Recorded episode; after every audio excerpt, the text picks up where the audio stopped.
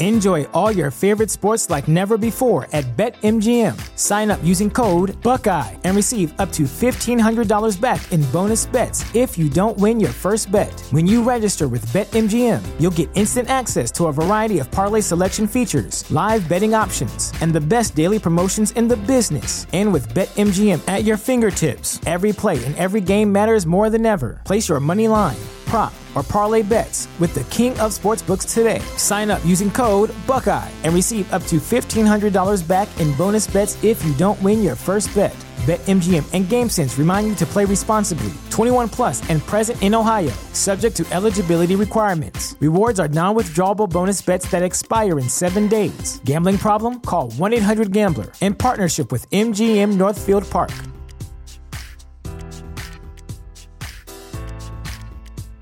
May is Mental Health Awareness Month, and Talkspace, the leading virtual therapy provider, is encouraging people to talk it out in therapy. By talking or texting with a supportive licensed therapist at Talkspace, you'll gain insights, discover truths, and experience breakthroughs that will improve how you live and how you feel. With Talkspace, just answer a few questions online, and you'll be matched with a therapist. And because you'll meet your therapist online, you don't have to take time off work or arrange childcare. You'll meet on your schedule whenever you feel most at ease. Plus, Talkspace works with most major insurers, and most insured members only pay a $25 copay or less. No insurance? No problem. If you want to make progress toward a mentally healthier place, Talkspace is here for you. Now get $80 off your first month with promo code SPACE80 when you go to Talkspace.com. Match with a licensed therapist today at Talkspace.com. Save $80 with code SPACE80 at Talkspace.com. Join us September 25th, 26th, and 27th for a three day special streaming event, Strange Realities, to push the limits of your reality. Featuring authors, academics, researchers, occultists, experiencers, podcasters, and practitioners. All presenting fresh cutting edge material and research. Streaming live. Featuring presentations by Brent Raynes, editor of Alternate Perceptions magazine, Aaron Gulyas, host of the Saucer Life podcast, David Metcalf, writer and researcher, Allan Greenfield, author of Secret Cipher of the UFOnauts, Stephanie Quick, writer and blogger, Red Pill Junkie, Fortean researcher and explorer, Tim Binnall, host of Binnall of America, Guy Malone, iconoclast and troublemaker, Timothy Renner, host of Strange Familiars, Kiki Dombrowski, author and practitioner, Greg Bishop, author of Project Beta, Jenny Ashford, host of 13 O'Clock, Recluse, host of The Farm, Jack Montgomery, Folk Magic, Joshua Cutchin, author of Thieves in the Night, Reverend Michael Carter, Alien Contact Experiencer, Dr. Future, host of Future Court, Tony Kail, author of Memphis Hoodoo, Rin Collier, occultist, Seriah Azkath, host of Where Did the Road Go, John Tenney, Ghost Stalkers in Hell. all three days, only $20. Tickets and info available at strangerealitiesconference.com. Brought to you by the Conspiranormal Podcast. Conspiranormal.com. Strange Realities. Okay. All right. Welcome to Conspiranormal, guys. We are doing what is, I think, going to turn out to be a powerhouse show tonight. And kind of what I wanted to do with these, I guess, two gentlemen at the moment, but uh, it will hopefully soon be three, is that we are going to have kind of like, uh, you know, I wanted to give like some some props to the older generation and and also talk a little bit about the uh, upcoming Strange Realities conference, which both which both Brent and hopefully Allan Greenfield, if he joins us, will um, are going to be a part of. But uh, Tim Beckley is also here. Hey, let's Tim, hear it for Tim. Yeah, Tim, Hi, welcome back to Conspiranormal. It's been it's been a little while. It's almost been two Well, years. My goodness, how could you do without me for that long? I don't know. Yeah, he's Mr. UFO. You know. That's, Mr. UFO. that's good. Um, and also Mr. Creepo. oh well. don't forget, but don't I forget wasn't my uh, my I was horror going to bring him up. Oh, yeah, yeah, that's my my horror movie uh, host uh, title. You know, and uh, Okay. very very very proud uh, of that. Uh, Oh, when did you do that? Oh, I've done five or five or six different movies. Um, one is uh, well, one of them actually has a, a conspiracy involved uh, with it. I did a movie. Uh, this was many years before the shooting there in um, Connecticut. It's called um, what is it called? Uh, Sandy Hook Lingerie Party Massacre. nothing to do with the Sandy Hook in, in Connecticut, but somehow our friend down there in in Texas, in his conspiracy show, uh, came up with a whopper of a conspiracy that doesn't even make any sense, like a lot of his things uh, uh, don't, and, and, and said that it said that if you go into my movie, you'll find out so, some secret uh, coding, or, or I, I don't know, but I had to change the title because people were thinking that I was trying to exploit the, the you know the uh, Wow. the, the the incident down there. It had nothing to do with it because it was made. The movie was made many many years before that. So uh, it is on um, Amazon Prime as I believe now it's a Jersey Shore lingerie party um, massacre, and it'll cost you I think a big ninety nine cents to uh, watch because oh for man, some I don't I don't know if I can afford that. yeah, well, uh, usually the movies are free, and, and I would have it for free. I made I, I've made a big like uh, eighty-seven dollars so far. I'm putting it up there, but the person who uploaded it uh, for me uh, put it under uh, uh, some like uh, adult title, and so it's separated. Uh, it's not porno. Uh, there is Oh, some okay. nudity uh, in it. See, but you have to be of age and, and pass the some quite kind of screen qualification or or or something, and so that blows it out of the water where people will not see it with the rest of the the horror movies. And there's no reason that that uh, should not be up there with uh, House on Haunted Hill and the Thirteen Ghosts and uh, uh, all the old Vincent Price uh, movies and and things like that. So, unbeknownst to you, um, you were part of some kind of Twilight language foreshadow. Yeah, yeah, yeah. I, absolutely. It had something to do. I sold the rights to the movie to Russia. Don't think I made. Oh, no, Russian that- connection too. Oh no. Okay. Well, don't think I made a fortune on it. My cut was a hundred dollars. Okay. Somebody, Uh, somebody. Okay. Somebody was watching the movie, taking the train from Russia to wherever they were going, and it was the same day that the incident in the uh, Aurora Theater took place in Colorado. So somehow there was a conspiracy that got built up uh, over this. Uh, be, um, I, I don't know between Alex uh, Jones and the fellow on the train and uh, Batman. I don't know. Batman was involved in it too. So uh, the Dark Force or, or something like yeah, that. Yeah, I Oh, think that I think that was because like in the the last what was it, the Dark Knight. There's like Yes. a part in that where he's in the like he's in his little plane or whatever, and there's like a map that says Sandy Hook. Cool. Yeah, yeah, Yeah. yeah. So you know more about it than I do. That's right. And they're they're they're pointing at it, and so that Sandy Hook represented my movie. Ah, you know, if you're gonna come up, if you're gonna come up with a conspiracy, at least come up with one that I can follow. Uh, Yeah. You know. Yeah. It was all it's all Mr. Creepo's fault. Mr. Creepo. It, it, it is. It is indeed. Yeah. But we, we do have a, a, a very nice uh, video that was shot in um, Costa Rica that is uh, skin eating jungle vampires.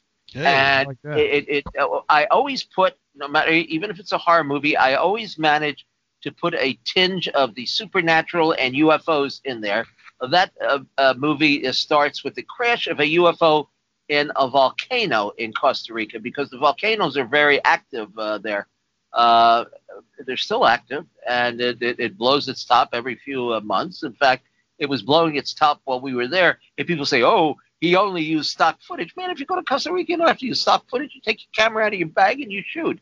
I, I mean, it is it, it is what it is. But this particular uh, Arenal um, uh, volcano is is active, and it does have UFO sightings. So in the beginning of the movie, the UFO crashes inside the uh, uh, the volcano, uh, which is populated by uh, six or seven very sexy uh, uh, girls, uh, and I won't tell you what planet they're from because is this an adult show?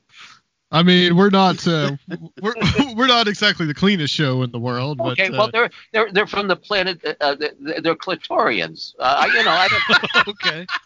I like that. perfect. Yeah, yeah, no, I don't. You know, people say, "Oh, he's making he's making fun of UFOs." No, man. You know, I live a life. I got a lot of things that I uh, that I do, and I like to be creative, and I like to work with a lot of different uh, uh, people and a lot of different uh, projects. So there you go. If they don't like it, they can turn the dial. Well, that's right. There's no dial anymore. So, uh, uh, you know, do what you got. Anyway, let's get let, let's get down to business. Well, didn't it, uh, Sergio? Didn't it when uh, we were like we were we were in, still in the studio back in the day, and Yeah. Over there at your place, and we we were looking and we found one of Tim's magazines, right? Didn't we Oh, yeah. find one of his magazines sitting there? Yeah, yeah, your uh, or one of the catalogs. I had a I had a Yeah, that's it. That's conspiracy it. catalog. Oh yeah, well it's the Conspiracy Journal. You know, we still Journal, put that yeah. out. Yeah, Conspiracy Journal, Bizarre, Bizarre. Uh, we're up to issue number fifty. Uh, I, I've, I've been pub, you know, I've been publishing since 1964 or 65. The first book I ever did was called Inside the Saucers, 1962, and the set it was mimi. Uh, well, I don't think it was mimeographed. I think it was uh, done on a ditto machine. In fact, Rick Hilberg found the copy because I couldn't find a copy. The, st- the stencils were typed by Jerry Jerome Clark.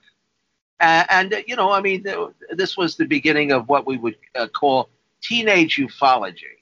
Uh, there was a, a, a lot of teenagers that were interested in the subject.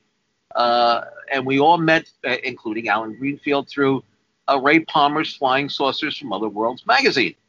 He had a um, column in there that you could participate for free called Flying Saucer News.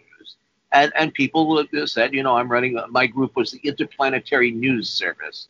And, and I was looking for members. I think membership was $2. And for $2, you got six uh, uh, magazines because postage in those days was like seven cents. And, and, and you got your mail delivered. You didn't have to wait three months, uh, you know, for your stuff to, uh, uh, to show up. Uh, and we, ha- we had 1,500 members we actually had uh, as many members as uh, the Aerial Phenomena Research Organization. Our publication was a little cruder, but uh, we, were, we were very active, and uh, I, I was known.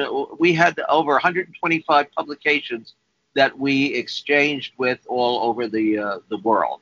I mean, there were uh, actually groups in like Brazil and in uh, uh, the Netherlands and all, and Japan that put out very primitive editions of their uh, publications in English. Uh, so you got to share this information. It was kind of like the internet uh, in those days, and corresponding with people all over the, the world. And uh, uh, it was a it was a great thing. I, I kind of think I enjoyed it more in those days than uh, than now, but maybe just because I've been doing it so so long. Britt, you kind of got started around that same time, right? Actually, I got, you know, I was interested back in 66 when they had the Michigan sightings, you know, and Tux Hynek said swamp gas, got everybody excited. And, and I was looking in the sky, but I didn't actually get started collecting information and becoming what I later found out was a ufologist until about January of 67 when I was all of 14 years of age. And I soon started my own mimeograph, you know, magazine called uh, Sauceritis. Uh, like it was a disease, you know. There was A Well, you, you were on. a- I I say you were on to something. Yes. well, yeah, it was a. Uh, as I remember, it was like a psychologist that was quoted in some newspaper thing. I I was digging into the old newspapers, going on microfiche in the library and such, and there was a. Uh, I think it was in 47 that some psychologist called it sauceritis. So I thought, hey, that'd be a good title. Yeah. So then I tried to upgrade it. I called it the Scientific Sauceritis Review. And, you know, um, I did that for, uh, see, I guess about 69 until about 1971, 72. And, and I uh, exchanged publications with uh, some with Gray Barker and uh, also um, John Keel, who I started corresponding with in October of 69. I had uh, Lou Farish was one of my first correspondents. He used to send me newspaper clippings and and uh, I tried to exchange my publication and clippings with him, but he was he was way ahead of me. He had uh, he could bury you under all kinds of Well, he uh, didn't. He, did, he didn't like me. We we corresponded for a long time, but he didn't like me because I was friends with Gray Barker and uh, Jim Moseley, and he didn't like either one of them. And it's kind of guilt by association, which I've never uh, got in for uh, in this uh, field. Uh, I- you know, just because I know somebody uh, uh, and pal around with them, it doesn't necessarily mean that I I my heart beats to the same beat that theirs does. And uh, so what? But he wouldn't talk. He wouldn't talk to me for years because I knew uh, Jim Well, that- a lot of people feel that way about that. that that reminded me of when I was um, I joined Saucer Scoop as a main representative. You know, the old Saucer Oh, Scoop, yeah. Joan Whritenour, and she was Oh, a yeah. friend, Brad Steiger, and and they Oh, used to write books and articles together. And I um, and so I let Lou uh, uh, uh, Coral Lorenzen, who was over the Aerial Phenomena Research Organization, I had I had joined them, and I told her, oh, you know, I'm a member of Saucer Scoop now, by the way. And then she wrote me this letter telling me, well, you, uh, you know, uh, because of your association with them, who I don't really approve of, you can't be a field investigator. Although they'd accept my money. and and then I dropped in Washington D.C. to visit NICAP one day, and the guy told me I told him I was with APRO. Oh, well, you know we don't get along. uh, well, you, you know I had an incident. Um, uh, this is you know Stella Lansing. We both written about her, the the woman mm-hmm. from uh, New England who had this amazing ability to go out with a, a, a camera, eight millimeter camera, and take photographs of the sky, and all this weird uh, stuff would show up uh, on it. I mean, UFOs, people that didn't, people that uh, uh, didn't belong there, and just clocks and spaceships and Men in Black, and it, it's uh, it, it's really a, a fascinating uh, case. In fact, on our YouTube channel, Mr. UFO Secret Files, we've got the episode from I think it's. Um, boy now. Uh, mysteries, strange mysteries, or one of those uh, unexplained mysteries uh, show. But uh, uh, anyway, now back in the uh, the early '70s, Jim Moseley had a a series of lectures in New York around Times Square. We'd rent a, hotel room for twenty-five or thirty-five dollars a night. Can you imagine that today? You can't get one for a thousand bucks, you know. But we'd, we'd rent the room. that's, uh, that's almost unimaginable, especially yeah, in New York City. Yeah, yeah. Well, these are some pretty sleazy hotels around Times Square, but but, uh, next to the porno palaces and stuff like that. okay, I, but I remember the first time I went to New York was in '94, and that was still yeah. there, Tim. It was kind of like oh, a, yeah, yeah. it was like a big shock for me at the time. Well, there's a the show world. There's a, a famous photograph of me. There's a book called 42nd Street Studio uh, there's only four. Uh, most of the, the people in the uh, uh, book are strippers or porn stars. I'm one of four men in the book, and the only person with their clothes on. Which is, but it's a big, it's a big, uh, you know, like a photo a book. It must have cost hundred dollars at the uh, at the time. And anyway, there there were these little hotel rooms that you could rent, and sometimes you get a crowd of 50 people. Sometimes actually maybe even get a, a hundred or more it depended on whether uh, Long John uh, Nebel, who was the big talk show host at night, would have the guest on, uh, your speaker on the night uh, before. And um, anyway, so Stella Stella Lansing attended one of the uh, the lectures, and she uh, said, "Well, I'd I'd like to speak," you know, and and because I was like kind of Jim's right hand man, you had to go through maybe before you could get you know his ear or something. And she had some wild stuff, and he didn't kind of go for it. And I said, you know, listen, Jim, uh, Jim, give her a chance. Uh, he wasn't too big into the paranormal UFO stuff in those days. I don't think anybody really uh, was. So anyway, she she appeared and she lectured and she gave a very good presentation, and the people were awed by it. Okay, uh, a year or so later, uh, we're in uh, Baltimore, and there is the APRO annual conference taking place there, and they have announced that there there are public events that you can attend, but they've also announced like some secret private meeting that only the top echelon members of uh, APRO can attend. And, and, and so uh, Jim and Gray decided that they wanted to crash the private uh, uh, session uh, to see who was making the presentation. And I went along with them, and it turned out it was Stella Lansing. So it, it, Jim had actually uh, given her her first shot on the lecture podium, and she ended up being the special speaker there for uh, APRO, but they uh, they escorted us out of the room. Mm. We, we were escorted we were escorted out of uh, out of rooms uh, several times. Uh, I I remember Robert Anton uh, Wilson when they were giving a lecture for his group there. They they they told us we couldn't leave. We had to leave, and I was with John Keel, and he had been invited. You know, so you, you never you never know. Some of these groups are a little bit little bit twisted. Now me myself, if I'm not into somebody, like I don't believe in this like a, a, a time travel hopping where you're on Mars with uh, Obama or something like that. I, I, uh, but I, yeah, yeah, but I just I, I just won't have the guest on. I mean, I'll ignore you. You know, yeah. if I'm not interested in, in, in, chatting with you or it's not something that I vibe with, uh, then I just pass it by and you can go your own you can go your own way. I mean, I have no difficulty uh, with it. It's just something that I kind of snicker at on, a, you know, on a warm night. Yeah, absolutely. We're Well, we're what- we're kind of the same way. Yeah. I think what gave her How, how long? How long you been? Do, yeah. How long you been doing your show? Eight years. Eight years. My goodness. Yeah. Go ahead, go ahead, Brent. I'm sorry. Oh no, no problem. I just I just gonna say that I think that uh, Stella Lansing really got uh, recognized uh, with Dr. Berthold Schwarz, the That's correct. psychiatrist. Yeah, who uh, took a real serious interest and went out um, at some location with her, and they they actually saw these lights, filmed them, and there was a dark car that suddenly appeared and was like sending uh was his headlights were flashing on and off at the at the lights.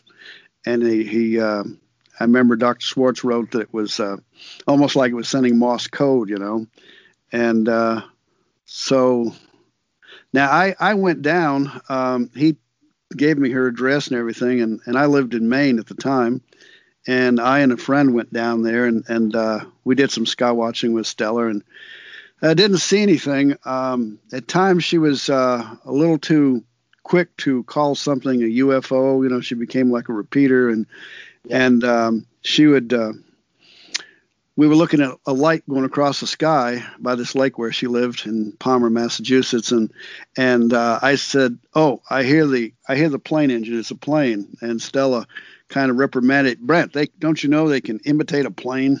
you know, but, but you know, you know, something she she may absolutely be uh, right. I I don't know if you've had uh, uh, Bruce Cornet uh, on your show. Uh, he's been involved uh, over the years in the uh, UFO sighting wave over Pine Bush, New York.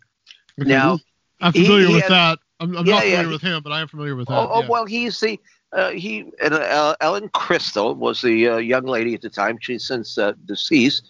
Uh, who would go up there? She would go up there at night with her camera, and the same thing. I mean, she t- she did a book, uh, which we've taken some of the. Pho- I, I knew her fairly well. We take take some of the photographs. It's in our book. In fact, UFOs Deja Vu. And she took these photographs of UFOs. Uh, uh, they were almost like elec electrical uh, uh, beings. I mean, the uh, the photographs are kind of very strange in itself. If you look at it, they almost look like they're static.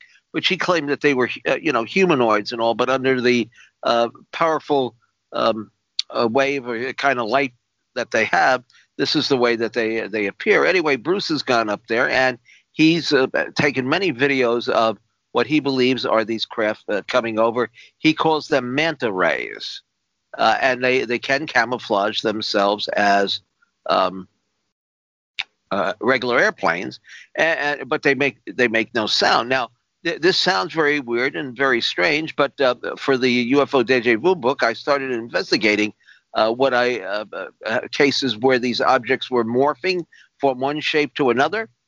Plenty of them, several dozen cases, including uh, those in the San Luis uh, Valley there in Colorado that uh, Brian. Uh, uh, Oh, Chris has, uh, O'Brien. Chris O'Brien, yes, Yeah. has uh, has uh, investigated, and he provided the photographs to us. Very strange things going on there, and uh, all over the United States. And most people, well, there's some good shows on TV now on the Travel Channel and all the uh, UFOs and classified things that are starting to get the information out. I mean, uh, it, it's kind of uh, uh, uh, funny uh, in in a sense that. Uh, we get our UFO news through the Travel uh, uh, Channel and uh, the uh, Right, History right. Channel, and and some of the some of the stuff, uh, it, it, the quality, the quantity and quality varies, uh, but a lot of the stuff uh, I find it even very interesting. You know, I mean, there's certain shows that I I just uh, tune into because I I think it's got some uh, valid uh, information and um, uh, Well, I don't know. I don't. Yeah. I don't know if we talked about this with you, Tim, the last time we were on. It's been a while, but uh, Mm-hmm. Yeah. And Brent, uh, put, feel free to jump in on this too. The the um, well, I guess we should just talk. We should talk about like the what's been going on lately. To be honest, I haven't really paid much attention because there's so much other stuff in the world to pay attention to right now. know, But you know the all of this stuff about you know uh, the To the Stars Academy and the the metal alloys and all this. Like, what do you guys thoughts on that? Hmm. Mm. Well, the metal alloy, the metal alloys is nothing really new. Um, Uh, in fact, one of the books we're working on is called uh, uh, Authentic Alien Artifacts. It, that's going to take a while to put together, but uh, we've got dozens of cases where uh, material has fallen from the, uh, the either fa- fallen from the sky or or found at UFO landing sites. going back to the 19, talk about April, going back to the 60s, there was the case in Brazil over Ubatuba I'm sure I'm not pronouncing that correctly, but uh, something exploded over the beach in Ubatuba, and they had this uh, material that they get, uh, gathered that kind of looked like slag, but it, it was uh, made up of uh, a form of magnesium or percentage of magnesium that was not used in anything on the planet at the uh, the the time. you've got other cases. Well, we have, for example, a gentleman who had an alien glove. Now you ask me, well, what is an alien glove? Well, uh, he uh, this uh, fellow is a um, uh, running through the desert. He, you know, he was a marathon runner, I guess uh, you call it, and he's uh, running through the California desert, and he comes across this um, aircraft of some kind. But he's been in. His name is John Peel. In fact, it's um, a couple of interviews with him is on our KCOR website. Um, that's where we archive the the shows uh, and uh, he found this uh, this aircraft, and in the wreckage was two gloves that looked like something that a um, high altitude pilot would uh, uh, wear. But he did, it, it was still it was very small, very tight, and it says inside the glove. And I held the glove in my hand. It says large. Well, this is not, who would wear this? I, I hmm. mean, like there's no pilot in the uh, uh, in the United States that would wear a glove this size. Uh, you could fit it on the top of a dollar bill. In fact, there's a photograph in the in the book uh, of it. So he took one of the gloves and put it, hid it in a in, in a cave nearby, figuring that he would go back uh, uh, for it. And he brought the other glove back to Florida, took it home with him and uh, tried to get the uh, local interest. He sent it out for exam uh, uh to be examined by NASA and all, and they didn't express too much uh, interest in it. They didn't know what it was, but they didn't seem to be uh, wanting to get involved in it. He was supposed to show it on a public display at the opening and close encounters, but the theater manager squashed that at the last um, moment. Now the glove was real. he doesn't have it anymore because when he got his got a divorce, his wife threw it out. So there you go. so, so uh, the uh, most important evidence. But you know, I offered the, I offered the incident and all to Stanton Friedman and all to investigate it because they have the connections, and nobody was interested. Here's a physical here's a physical object that was found under very unusual circumstances, but since it's too strange and too uh, odd, we won't believe it. And since it comes from Tim Beckley, it must be even more uh, suspicious. Uh, and and so it was something that was never you know in, in, investigated. But there are UFO artifacts all over the the place. It's not uh, something that's uh, as rare as people might uh, uh, think. Uh, people have shoe boxes of these things, but you can't really get them a- analyzed. And if you get them analyzed, you often come up with different um, analysis. Well, Brent, you must know the story of Joe Simonton, the the fellow there in Wisconsin who got the pancake. Yeah, yeah. Oh yeah. Yeah. Yeah, that that, uh, that was odd. Yeah. yeah, that uh, he Vallée yeah. had it analyzed. I remember one of his books. He dealt a lot with like the case you were talking about with the magnesium yeah. and other cases, and yeah, he he always brings up the uh, Joe Simonton uh, pancake caper. Well, you, you know what you know what happened to Joe Joe Simonton's pancake? It it it it, it turned up at a public display in the cafeteria at Wright Patterson Air Force Base. Did it really? Yeah, they had a little UFO. They had a little UFO exhibit. I guess that's one of the things that they had that they. I knew. I knew it was tested. Evidence. I knew yeah. it was tested oh, it was somewhere. Tested. It was yeah. tested by NICAP, and it, it, they're they're testing. It was incomprehensible. I don't know what the hell they they tested it uh, for, but it didn't make any sense. I think APRO got a hold of a part of it, and they didn't do too much with it uh, uh, either because it was too it, it was a freakathon uh, to them, you know. and then you got, uh, in, in, fact, we could ask uh, Allan Greenfield about this, but he's not here. Was uh, the, the case of John Reeves down in Florida? Well, you wrote about that, Brent, I think, for one of our books, right? Remember, he went into the bushes, mm-hmm.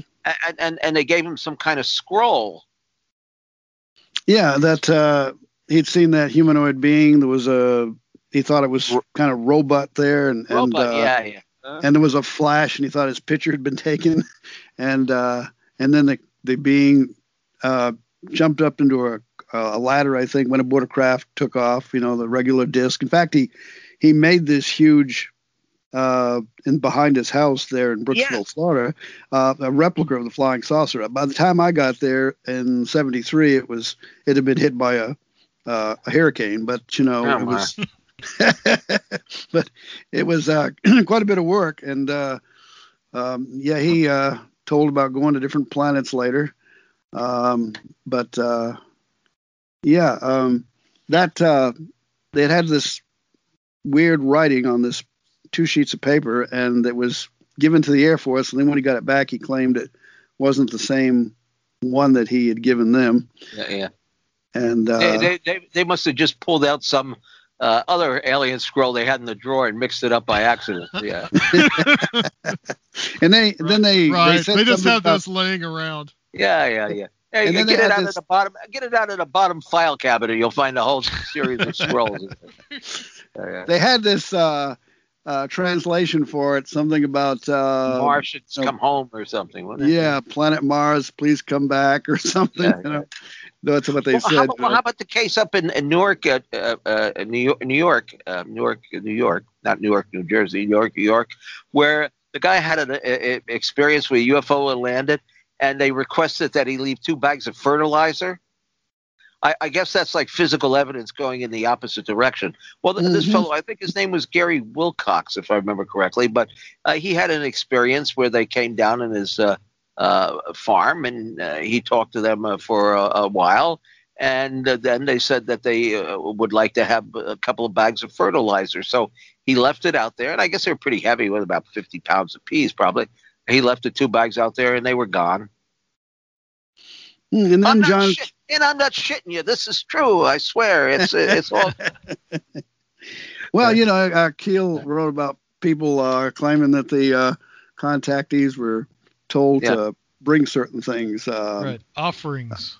offerings or whatever. Uh, and uh, for a while, he was chasing down the space grass, you know, the aluminum Yeah. strips, kind of like the. Um, Oh, I, I got some in my drawer here somewhere that he gave me one time. I, I don't know where it is offhand, but yeah, he gave me a packet of it. But I, I think some of the stuff was thrown out by uh, uh, uh, Air Force military planes and stuff to uh, uh, to test to see if it would foul up radar.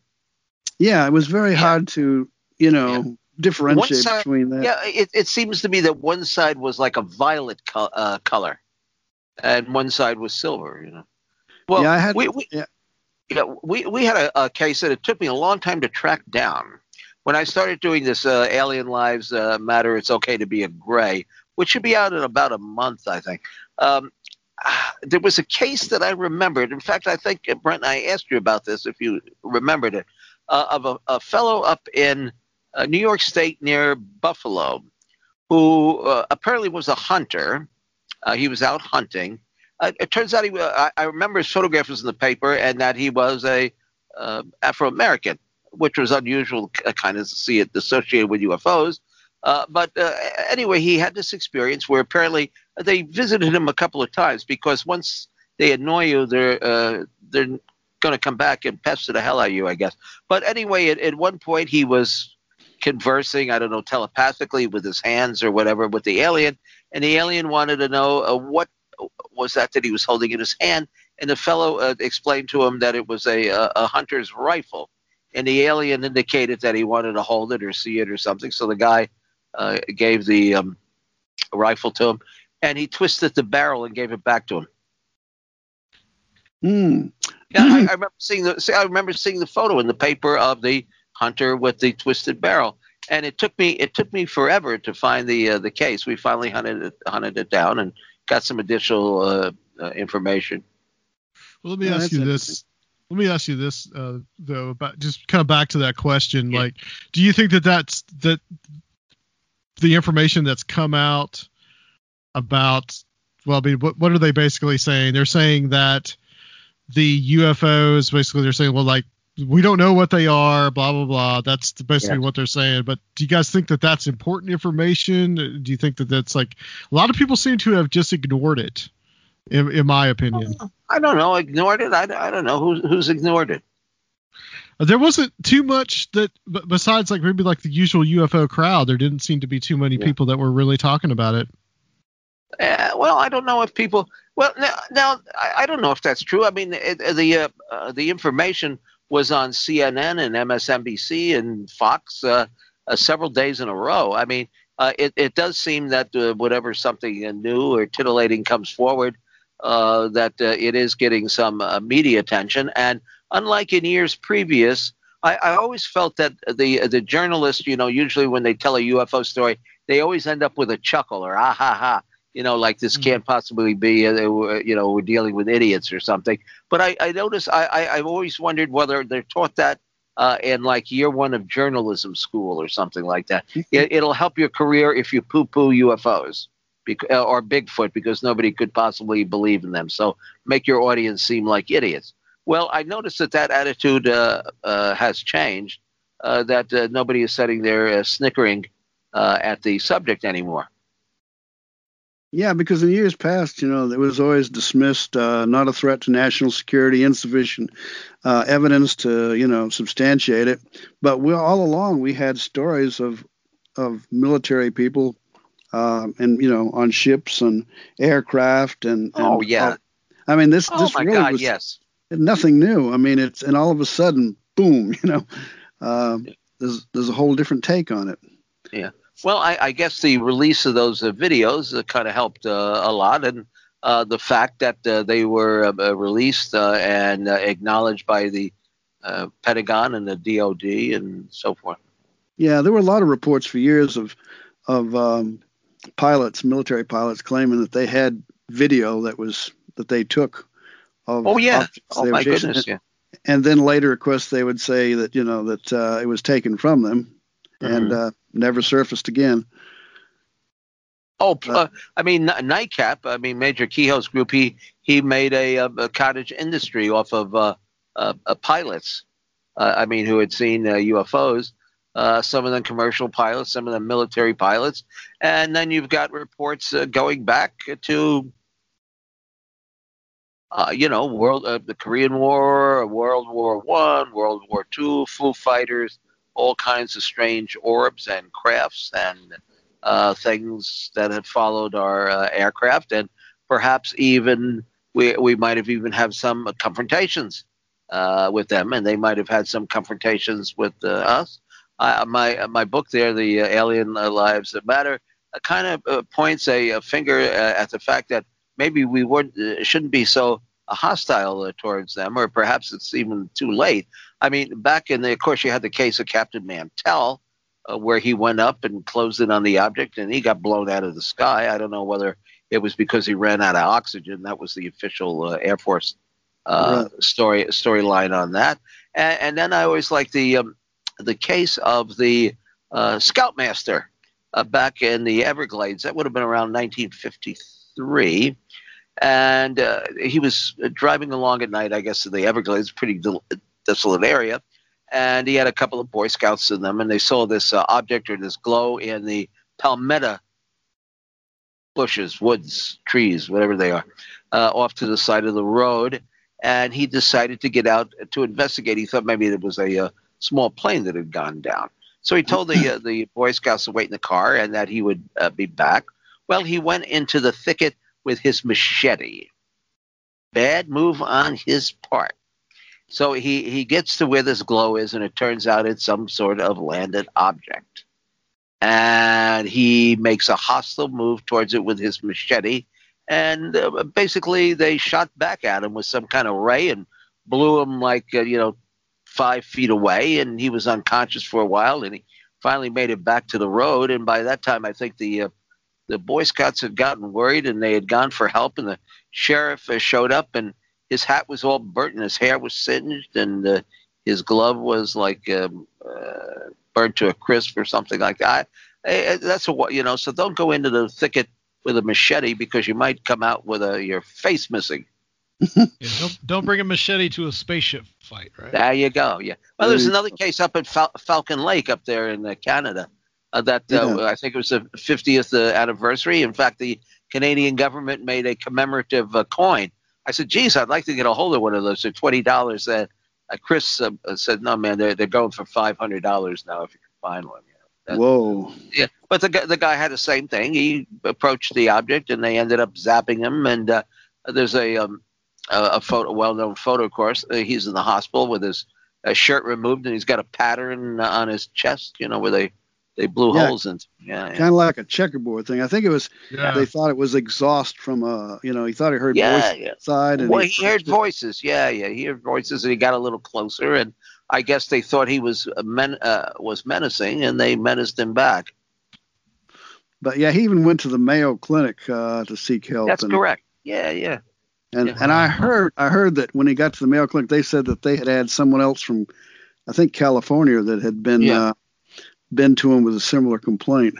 Well, there there have been there have been various uh, people that have been. Um, uh, we have a book. Uh, I, I hate to keep mentioning the titles, but uh, UFO uh, hos, uh, hostilities. It's called uh, the evil intent of aliens. You can find all this on Amazon, uh, and and there's a whole section in there about people who have had uh, personal encounters and. Uh, had some hideous things happen to him radiation burns. Of course, you had the Cash Landrum uh, case where the uh, uh, th- these helicopters uh, seem to be acting as a security for the uh, the diamond-shaped UFO and the. Yeah, uh, that's the that's one of my that's one of my favorite cases. Yeah, yeah, that's a.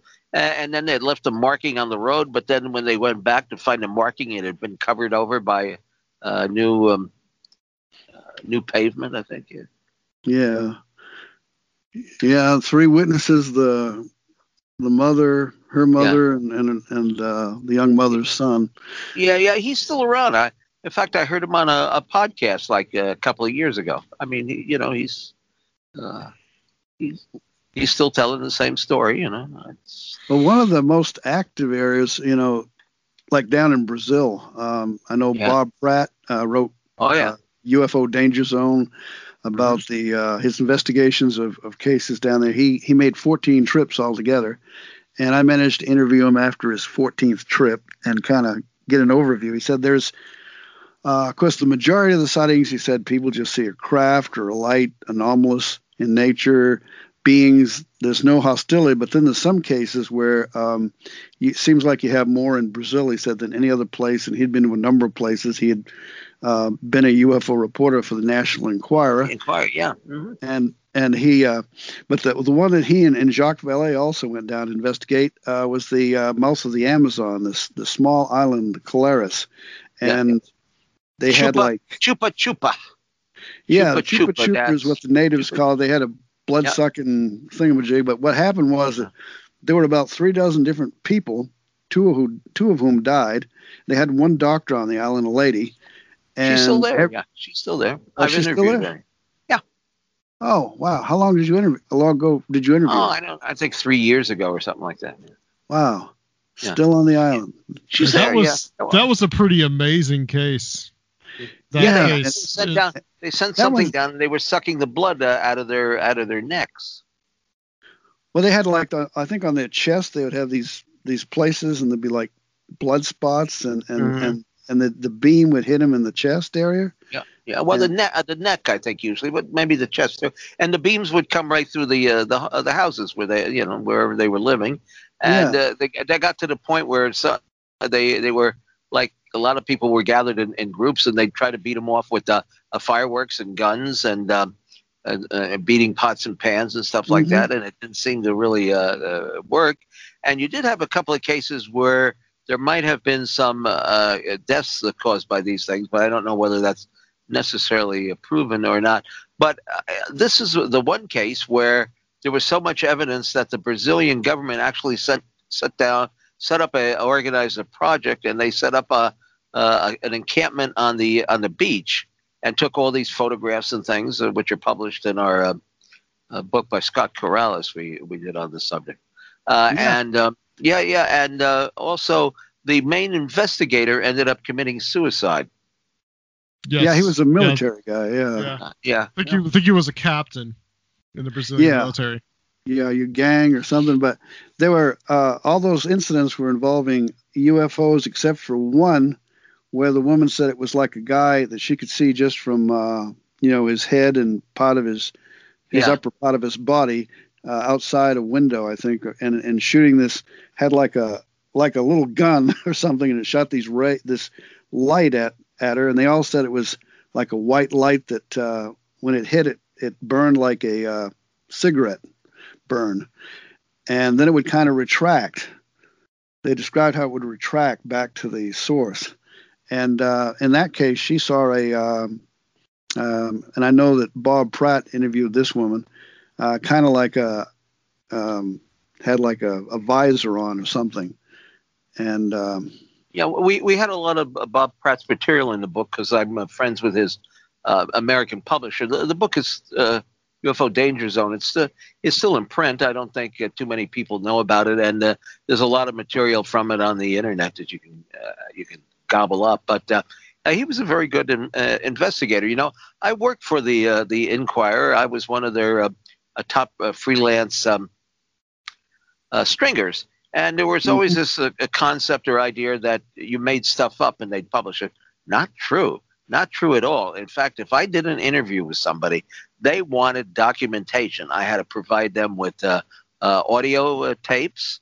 I had to, uh, prov- uh, in some cases, provide them with signed statements by the individuals that I uh, that I uh, spoke uh, with. Uh, so uh, they they claim, well, Generoso Pope, the um, uh, the publisher, was involved with the CIA or something like that. I, I you know, but I, I don't I don't see that as being a great uh, conspiracy. He was a publisher and he was out to make a buck, and he had uh, Elvis in the coffin. And when he didn't have office uh, Elvis in the coffin, he would have had an alien in the coffin. But uh, you know, and uh, that's that's the fact. I mean, he he had he put his money where his mouth was, and he would pay you really good for for story. I mean, uh, a couple of times I got checks for fifteen hundred, two thousand dollars for a story. I happened to get um, there was an incident out in Stockton, California, where a military helicopter was followed by a UFO. Uh, it's a long forgotten case. In fact, I can't remember the details of it.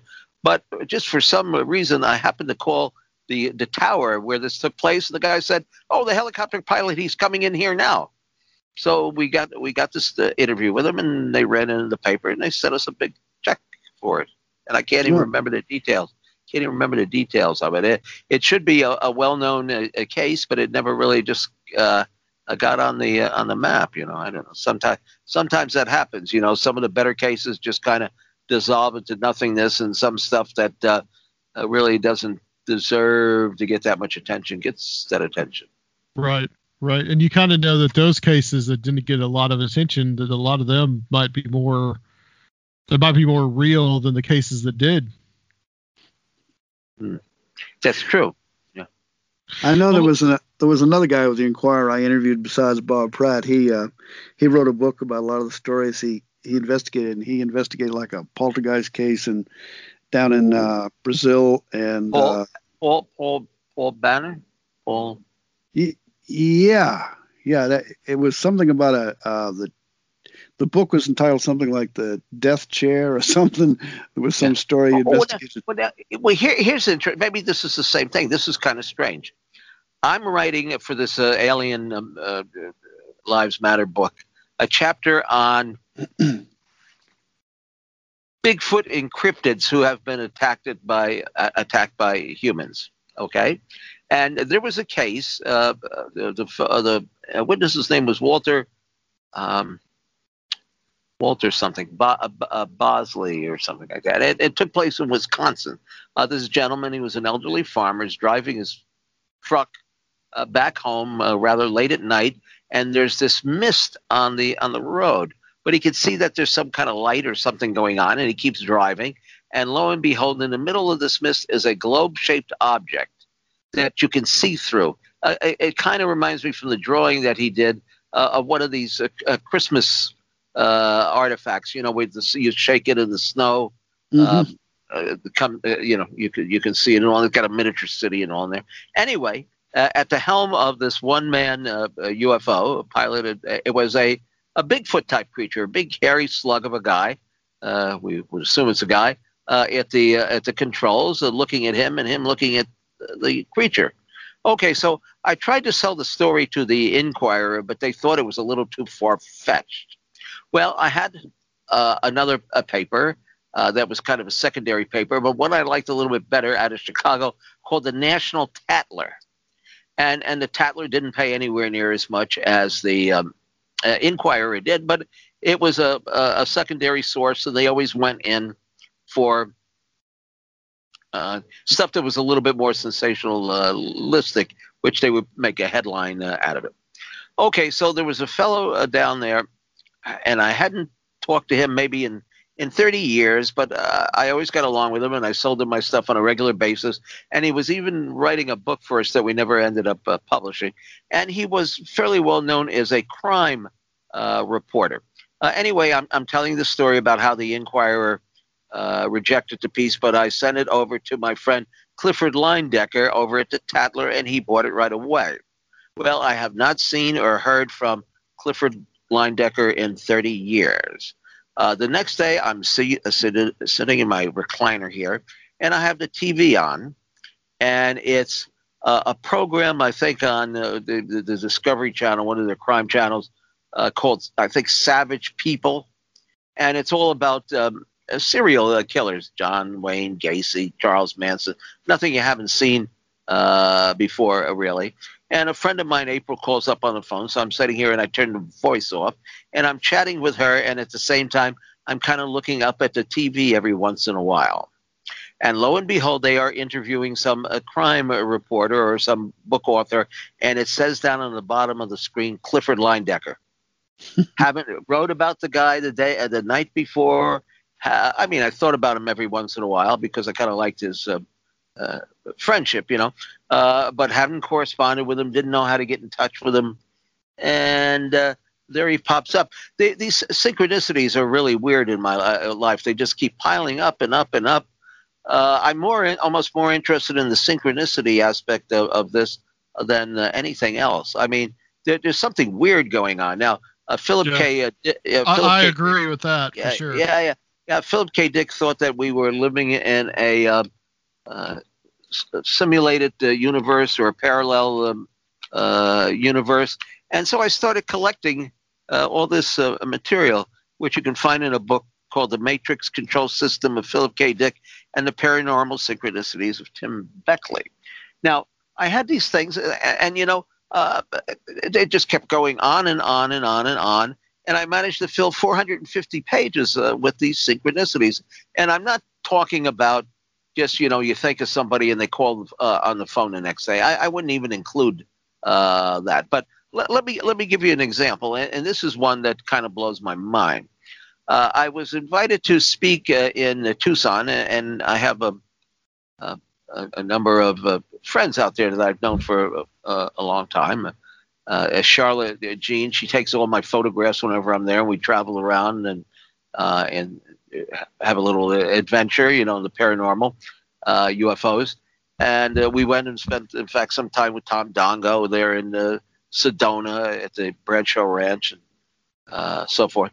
Uh, anyway, I, I, spent. I was invited to speak to this uh, World UFO group uh, that is run by uh, Alan Benz. Uh, he was the former librarian for APRO. Uh, they actually had a librarian. Can you imagine that? And he was also involved in um, uh, some of the early research for, I think it was Paramount Pictures when they were doing Close Encounters. This is before they hooked up uh, with uh, uh J. Allen Hynek. They had been in touch with APRO, and Coral and Jim Lorenzen said, "Well, you know, Alan, you take care of this. Send them whatever information they uh, wanted, and so forth and so on." So I, uh, Alan's group there, I gave a little lecture. I mean, just a few people, you know, show up. He rents a little uh, hotel uh, lounge there, um, timeshare uh, for a, a, weekend, you know, and uh, maybe 50 people, 40 people, something like that. And, and I give my talk, and then uh, it's like, oh, I don't know, like Friday night or Saturday morning. And I want to do an interview uh, with him. I want to ask him about his career at APRO. I mean, that's certainly uh, an unusual uh, uh, occupation to be a librarian at APRO, and he's been involved in this for a long, long time. So we spent about a, a, a, an hour talking about the history of APRO and his involvement in the field and his work with uh, Paramount Pictures on Close Encounters, and then we say our goodbye. Okay, so I, I get in the, the um, uh, vehicle that uh, Charlotte is driving, and we stop to see uh, Chris O'Brien there in Jerome, and uh, we spend the day at the, the haunted um, bed and breakfast, and then we head down to Sedona, which is a, a little bit of a little bit of a trip, and it's, it's pretty hot and and dry, especially in the summertime. Uh, anyway, whenever we go to um, uh, Sedona, uh, we stop off at a place called the Coffee Pot. You can get uh, the best cup of coffee in the Southwest.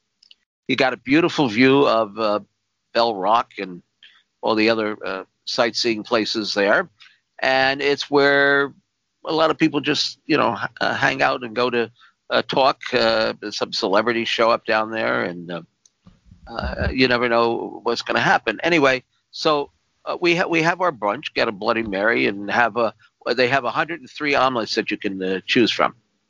let me tell you, I, I tried once the peanut butter and cottage cheese. I don't think I like that.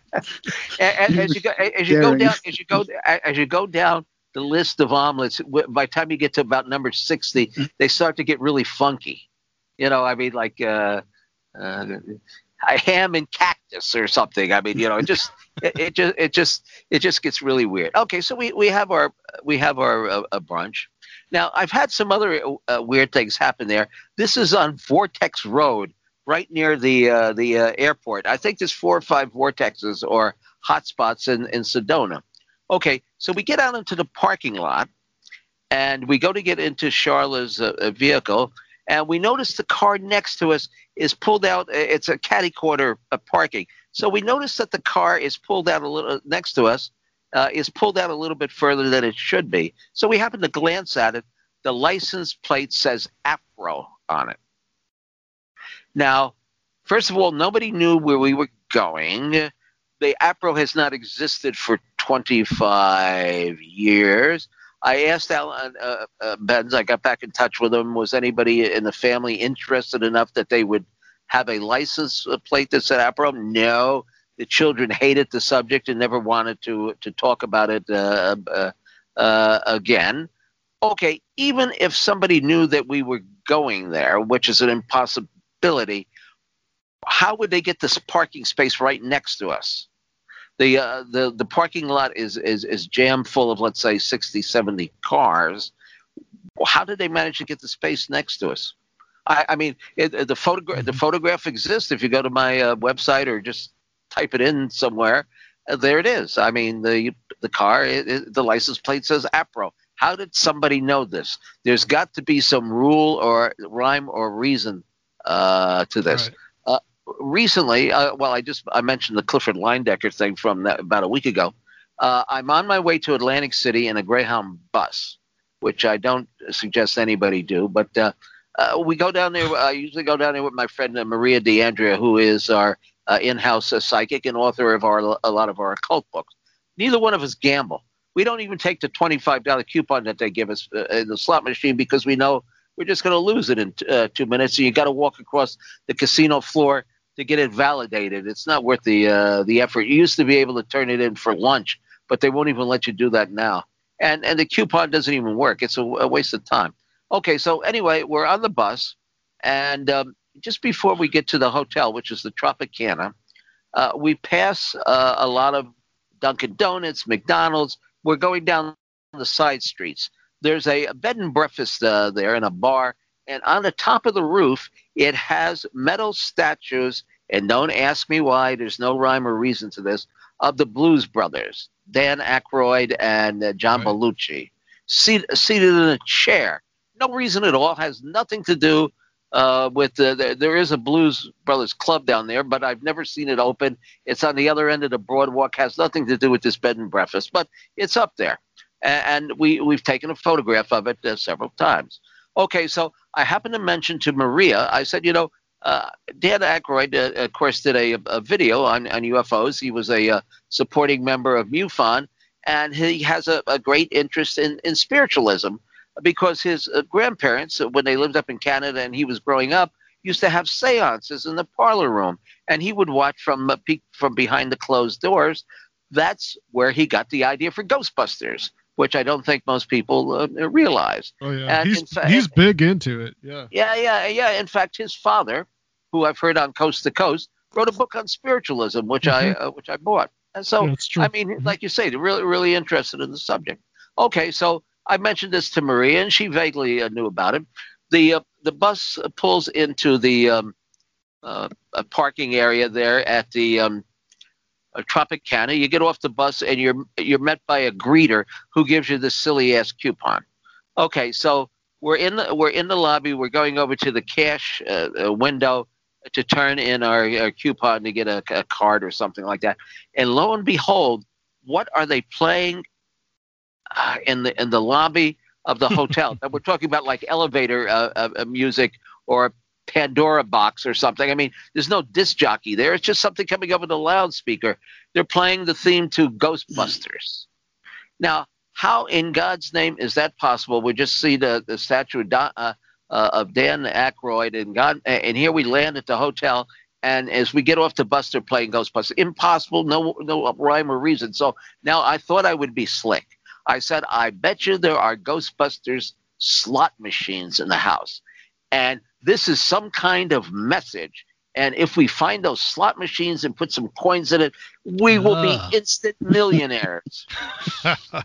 well, I am afraid after uh, several dozen, if not 50 experiences with synchronicity, none of it ever plays out for anything that you can point your finger out, uh, finger at, and say that I got, I really profited uh, from this, right? So we found out that they that there had been two Ghostbusters slot machines, but they had been removed from the premises, and it also turns out that they were penny slot machines. So even if we had found the slot machine and played it and won, we would have walked away with seventy nine dollars.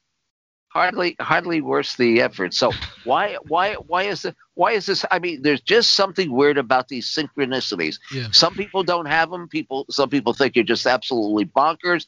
But I've got, I've got the documented proof, the the photograph of the license, well, all this stuff. I mean, people have been with uh, with me and seen this and had it had it happen along with me. You know, I mean, You know, just you- there. You don't really hear the Ghostbusters theme too much coming up coming No. over like the loudspeaker. You No. just don't. So that is No. a little weird. No, no, it's it, it, it, no, there's no, there's just there's no way uh, to explain it. Now, uh, Philip K. Dick thought that we were living in some sort of computer uh, simulation, which is interesting because he never owned a computer. Uh, but he he gave a talk. This was before he was uh, really a, that much of a popular figure. You know, he wrote a lot of this stuff and then he passed away. And I think he, he saw a rough cut like a Blade Runner or something like that, you know, but he never uh, never never really made any money off of it. His his fifth wife uh, is the one that I, I guess gets the uh, royalties. Is that uh, is is that Tessa? No, it is not. Okay. She was the fourth wife. She missed out on the booty. Now, indeed, Tessa Tessa has a coffee cup and a couple of books.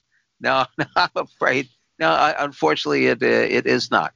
But uh, uh, anyway, he had he had like Men in Black experiences and, and weird uh, stuff. I, I when I started doing research for the book and I didn't know that much about him, I decided, well, let me go to Amazon and buy a couple of, uh, books about Philip K. Dick and, and do a little research. Well, I got one of the books and I noticed there was a marker in it. Well, it wasn't a marker as such. It was a page that had not been cut perfectly so that it was sticking out from the rest of the book.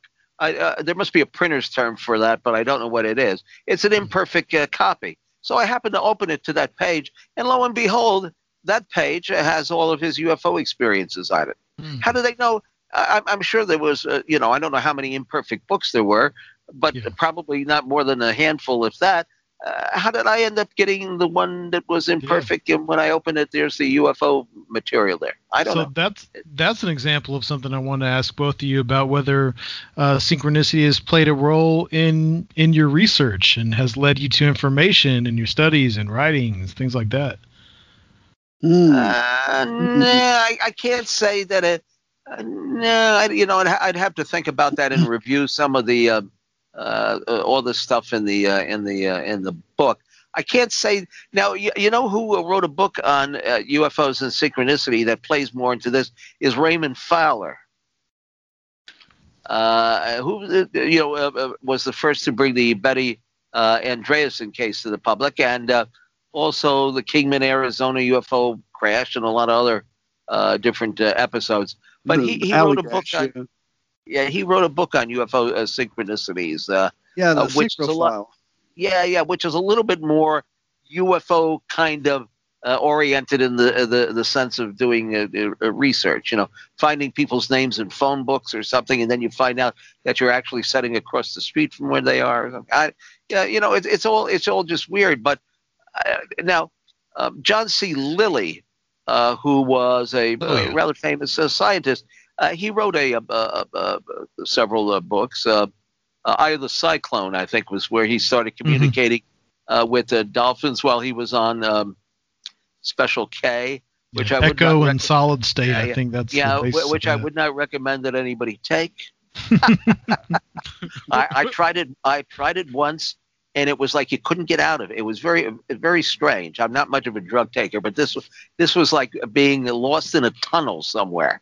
And, not, uh, not a good experience. No, no. Well, I, no, I can't see why anybody. You know, maybe if there was a dolphin to talk to, but I, I there, right, there, right, there wasn't. Right. So I, no, I, I can't say that I got much uh, out of it. But I, I remember the the young lady I was with. We were in a pool in Miami.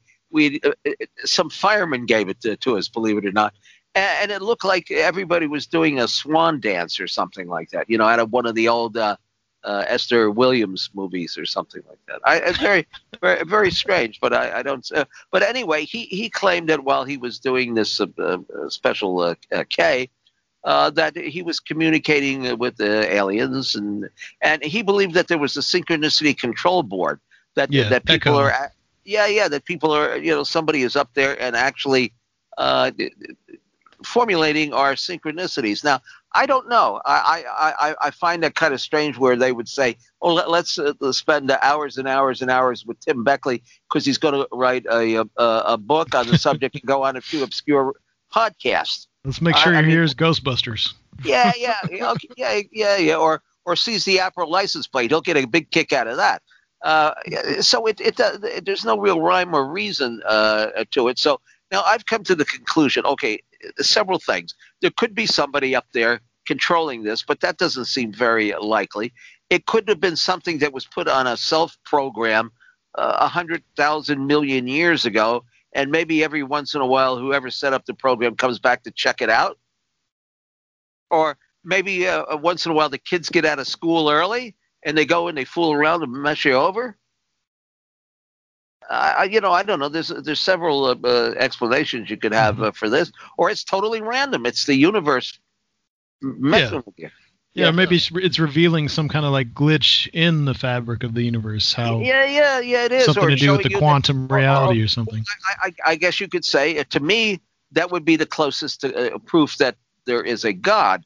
I mean, if you want to uh, see it in a a, a spiritual context, but uh, just like the real God, uh, you know, I mean, the, the, some of the things that he does or has done, if it's a he, are faulty. Brent, Brent uh, what what about you and and uh, the role of uh, strange experiences and synchronicities in in your research? I know I know we've definitely talked about some some experiences you've had that have led you down different paths, but ha- have you found synchronicity as playing a role in in getting you to information or in your research projects? I, I have from time to time. I always remember Harold Sherman, who I know Tim knows. Uh, he was oh, a, yeah. a a well-known writer on the subject of psychic phenomena, and he had this ESP Research Associates that he founded and directed out in uh, Little Rock, Arkansas, back you know in the '60s and um, I guess early '80s and '70s. And he um, he's no longer with us, and I think he's kind of a, a forgotten figure in the in the in the paranormal field. But uh, he um, he always had an expression like attracts like in the realm of mind, and he would always uh, emphasize, you know, like visualizing what you want in your life and uh, having a focus. So, you know, I've been obsessed with UFOs for years, so I had my my focus a lot on, you know, finding interesting people to talk to and interact with, and and cases, and and uh, there were times that uh, I just felt like it must have short circuited, you know, because uh, uh, I, my life was taking me in an entirely different direction, and then suddenly um, I would find that instead of being, you know, in the wrong direction, unbeknownst to me, that where I was going in my life, like when I, um, you know, got drafted in the military in 1972, and I went into the uh, the Navy, that I ended up uh, at a, a base right where uh, one of my early correspondents was, who was very heavy into uh, the UFO subject, had had a, a close range UFO encounter, had had experiences with various entities, poltergeist outbreak, and was involved in a variety of cases, and also introduced me to Dr. Berthold Schwarz, who was a friend of John Keel, a psychiatrist, and actually Keel got him interested in the the UFO thing. He was before that interested in parapsychology and Keel, you know, introduced him to the the fact that uh, many of the UFO cases are covered up with all kinds of paranormal components, and uh, so, and then when I, you know, in the summer of '75, I spent just about the entire summer on the road from Maine to Florida investigating UFOs. I just got out of active duty and I've been saving up money and this is what I wanted to do, you know, what what John Keel did, travel around the country. So anyway, um, and that's in fact how I ended up here in Tennessee. But but uh, I had spent a lot of time. I would go up to uh, near Akron, Ohio, uh, Cuyahoga Falls, to meet a, uh, a Madeline Teagle, who at her home people would gather on the weekends, many of them were contactees or psychics, and they would have sky watches and meditation groups. It was a great place to go and uh, meet and interview people. And um, Madeline herself was a was a contactee and so there were there were all these stories. And the guy that had put me on to her lived in Ohio, um, and uh, he had sent me copies of a lot of her writings prior to you know hmm. finding out about her and going there. Well, it just so hmm. happened that a few years down the road, you know, after I got married and and I'm taking my family up to Maine, and we stop in to see um, Madeline, and uh, just you know out of the blue, and then suddenly uh, the guy who had sent me all this information about her, she hadn't seen him in years. He suddenly shows up just to see how she's doing. wow. I mean, you know, what are the odds?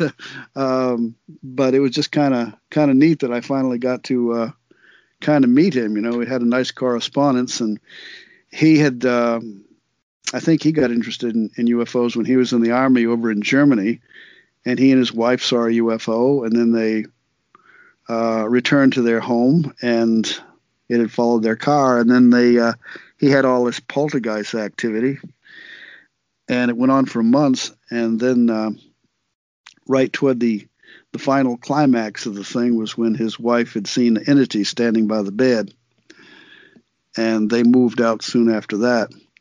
But uh, yeah, there's been times and and uh, and some of it kind of like um, bordered on intuition or something. I remember one time, uh, I think this was 1968, and I was uh, sitting by a window looking off toward at the house, my parents' house, looking off toward the uh, the uh, the west, the western horizon. I, I I was telling my parents I think something's going to happen, and uh, I waited there for I don't know, 10, 15 minutes. And finally I decided I am, nothing's going to happen. I'm just, I'm just crazy, you know? And so I walked away. And then soon afterwards, the telephone rings. And it's my friend Jim Carey, lives up in Augusta. And he says, Brett, uh, this big old fireball just flew across the sky in the west. and uh, it was it was seen from you know all different states. So I guess it was you know meteor entering the atmosphere or something. But it was I understand it was quite spectacular. It was in the paper the next morning, and I just had this feeling, you know. Um, wow. And uh, so I I don't know. And I, I remember one time I was reading about psychometry, and I was visiting this family where they'd seen Bigfoot, and they lived way out in the country, uh, very isolated. The Bigfoot ghosts and uh, UFOs. And so I was visiting there and uh, we were trying different psychic experiments. I'd read this thing on psychometry and, and I thought, well, I'm just going to make a prediction here. Um, we're gonna go out here at 11:15. We're gonna face off out into this field, and we're gonna look off whatever direction it was, and there's gonna be a UFO. And uh, so two people went with me, and uh, we get out there, and it wasn't really what I, you know, I want to see one of those uh, disc-shaped objects come down, and I can kick the uh, landing gear or something, you know. but what we Yeah. did see was a unusual column of light coming up from behind the trees, and you know, a beam of light, regular beams I see, somebody turns the light beam on, and there was a low cloud cover that goes right to its destination. This just slowly rose up, stopped, then rose a little more, stopped. It had kind of a fluctuation to it. Finally, it reached up to the, you know, after several minutes, I believe. Um, it was seemed like a pretty good length of time. It touched the clouds and then it slowly retracted back, stopped, and then you know retracted a little ways, and um, and then it appeared again, and then it appeared off in another direction, and uh, you know I don't know what that was. Um, maybe I may embarrass myself finding out. Oh, that's a normal meteorological event, but it was something below uh, this, you know, the, this low cloud cover. Because shortly after that, I think it started raining. But uh, people in the area had seen UFOs. Uh, whether that was, I know there's people at UFO sites that have described this kind of phenomena where this light would come down, it would stop, and then it would retract. I mean, it was like, you know, it didn't even reach the ground; it would just stop partway or something, you know. And I really hadn't considered that until observing that. That was something I I had predicted. Um, and at that time, I was playing with the uh, psychometry. I actually met this uh, man and woman, and uh, you know they had heard I'd been doing this psychometry and having pretty good success. Um, and then uh, so they uh, they wanted me to try it. And I I said, well, I started telling this woman that she had seen a UFO about two years before. It was a light. It was going along, and it dipped down, and it went up, and it proceeded on again on a horizontal course. No, it didn't ring a bell with her. And then the guy that was with us says, "Yes, you did. Don't you remember?" And started uh, refreshing her memory, and she says, "Oh, oh, I forgot. That was a UFO. I guess I never did know what it was." Um. Anyway, it turned out it was. She said it was like what I had uh, described. She had just kind of forgotten it. Um, whether that was just luck or whatever, I I don't know. Right. but yeah, I've been aware of. I even tried to deny it to one of these people one time. You know that uh, lived out by there, this camp. You know where they were seeing these things, and he was visiting at my house, and he said, you know, I don't know. He said something about uh, this one woman said that if uh, uh, an outrageous statement like if you said you were Jesus Christ, she might actually believe you, Brett. And because I had been so accurate with some of the readings, and uh, I said, no, I can't just do something like this. And I, I pointed my hand, a finger out, you know, across the horizon. And in the very direction I, I pointed my finger at, there was this explosion of light. wow. and so we got in the car, we drove over to the where this was, and we're going up a hill, and a big tree limb fell and, and uh, went down through the these uh, power lines. And I said, okay, well, see, uh, Charlie, that's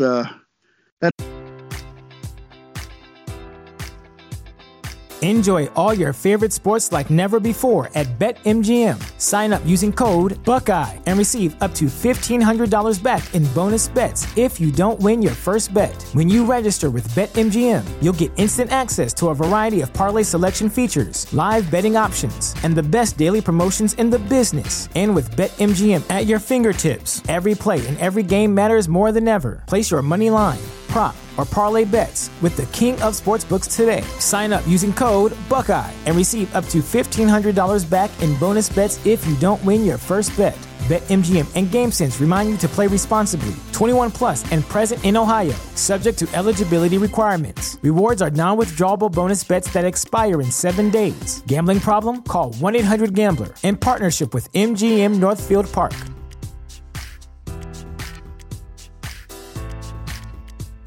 May is Mental Health Awareness Month, and Talkspace, the leading virtual therapy provider, is encouraging people to talk it out in therapy. By talking or texting with a supportive licensed therapist at Talkspace, you'll gain insights, discover truths, and experience breakthroughs that will improve how you live and how you feel. With Talkspace, just answer a few questions online and you'll be matched with a therapist. And because you'll meet your therapist online, you don't have to take time off work or arrange childcare. You'll meet on your schedule, whenever you feel most at ease. Plus, Talkspace works with most major insurers, and most insured members only pay a $25 copay or less. No insurance? No problem. If you want to make progress toward a mentally healthier place, Talkspace is here for you. Now get $80 off your first month with promo code SPACE80 when you go to Talkspace.com. Match with a licensed therapist today at Talkspace.com. Save $80 with code SPACE80 at Talkspace.com. That's all it was.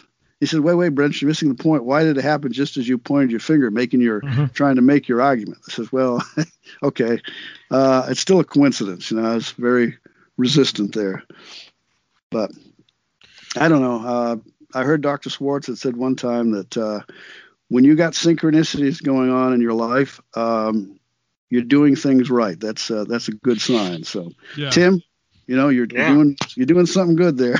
ah, boy, oh boy. Ah, May yeah. not be- uh, If you would have not just be- found that Ghostbuster slot machine, man. ah, yeah. yeah, if I, yeah, yeah, and if it had been a dollar slot machine or something. It's not So- all about money now. So uh, No, appar- apparently, apparently it isn't. Uh, no, not as far as not as far as the synchronicities uh, go. But some somebody somebody somewhere something is uh, uh, controlling this. Now, if they're doing this to me, and I'm a small fish in a big pond. Uh, that means they must be doing this to other. Uh, well, Jacques Vallée has ta- talked about, I think, several incidences where he had uh, uh, some synchronicities that were kind of weird. Uh, once when he got into a um, hey, we're joined by Al Greenfield. well, you know something. I, I will say hello to Allan, then I think I will uh, depart because I, I have some uh, Well, eve- I've got- evening chores. Got a, got one question for you though, uh, Yes. Tim. Yeah. Uh, f- d- from this is from oh, uh, a fan. Aaron, Gu- Aaron Gulyas from the Saucer Life podcast. I asked him Uh-huh. what he Great would ask you today, and he wanted to know who wrote the Commander X material. Ah, geez, everybody asked me that.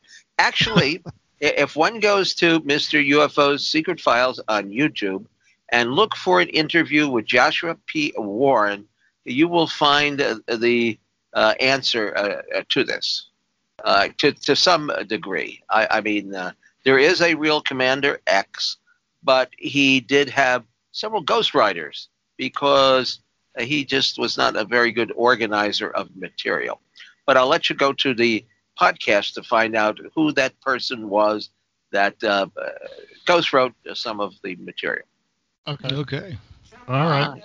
He'll really Gotta appreciate get- that. Thank you. Here, Is that Allan singing in the background? Hello, Tim. Are you safe? I gather you're Wow. Wow, you got a bad connection there. Uh, Yeah, I don't know what's going on there. Hey, and, any, anyway, um, it, it was a wonderful conversation. Uh, just yes, let me get Tim. my. it was good to yeah, it was yeah. good to have Yeah. you. Yeah, yeah, I'd like to do it again. I have no problem with that. Uh, uh, let me just give my um, uh, information out here. Absolutely, if you would like uh, a, a free subscription to the Conspiracy Journal, just go to conspiracyjournal.com. Uh, Mr. UFO's Secret Files uh, is on YouTube. That's our YouTube channel. Uh, and then we have Exploring the Bizarre, which is broadcast live every Thursday night at KCOR Radio. Drop me an email, mrufo8 at hotmail.com, and I'll fill your mailbox up with more stuff than you could possibly imagine. And hello and goodbye, Brent and Allan. Sorry I missed you, but I'm sure you'll have no problem uh, taking over where I left off. Carry on, gentlemen. Bye-bye. Thank you, take sir. care, Thank you so much. You're Thanks. welcome. See you later, my, my pleasure. Bye-bye.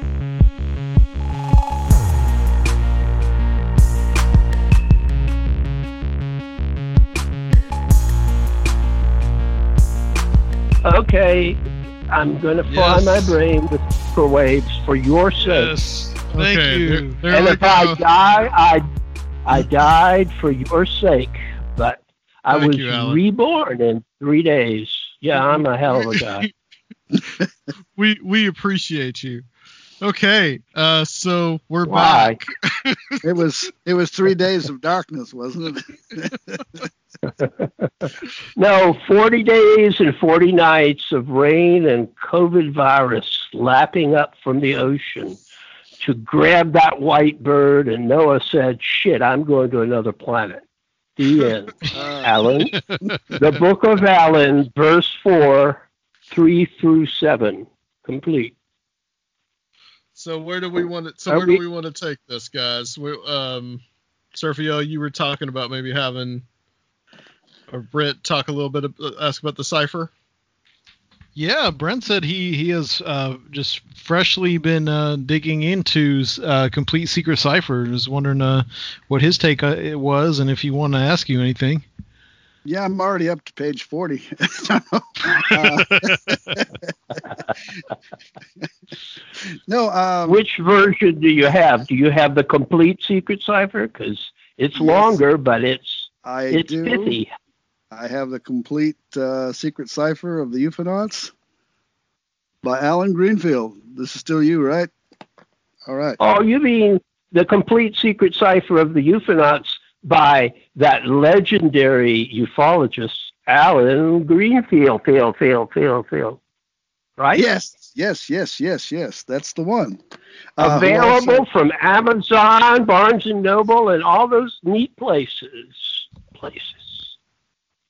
Promotion, promotion, promotion. That was not promotion. That was informative. well, informative Would promotion. you like That's- to buy some?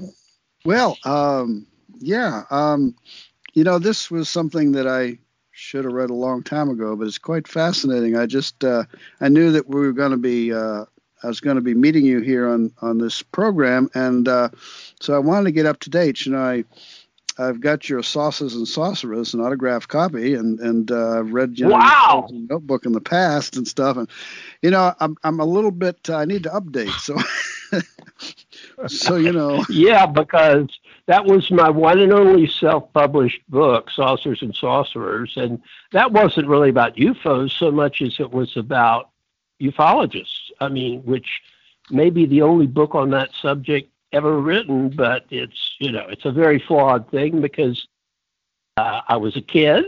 I didn't do very much in the way of proofreading, and actually, the only thing that relates to the stuff that I'm doing today is uh, the guy that I hired to do the cover. The cover tells my whole philosophy of this stuff. If you look at the picture,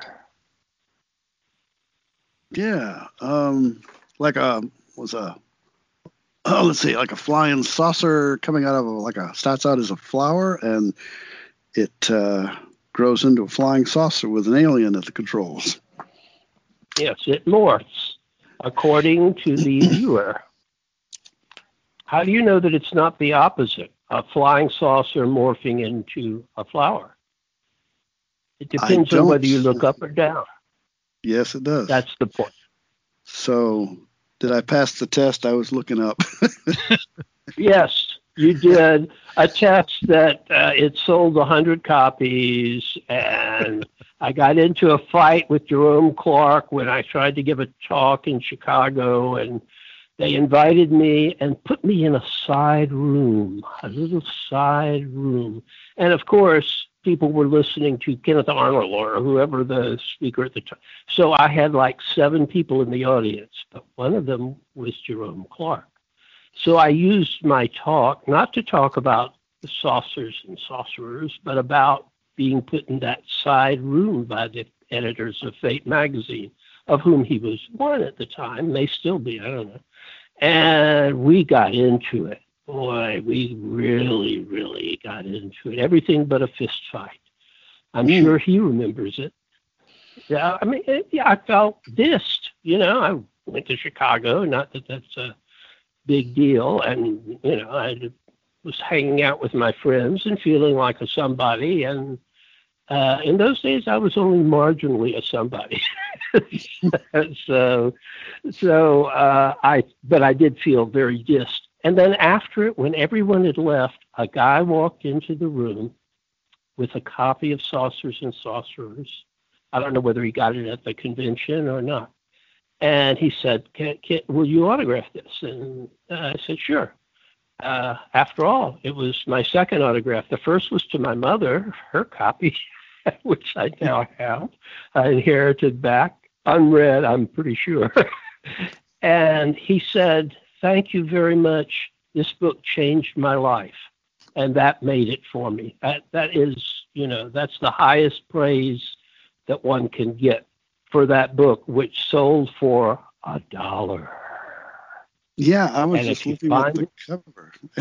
the dollar. That not too many at was, that price anymore. Was that you, Brent? No. well, I, you know, that was you, a uh, dollar U.S. money, which was worth something back then in the mm. seventies. Yes, it was. And I know that you wrote uh, you wrote about Aleister Crowley in here, being a pioneer of the modern magical movement in that book, Saucers and Sorcerers and the small beings he saw back in 1896 over in the Swiss Alps there, and the Great Mother archetype. You wrote about, mentioned about Fatima in 1917, uh, or Fatima, however pronounced.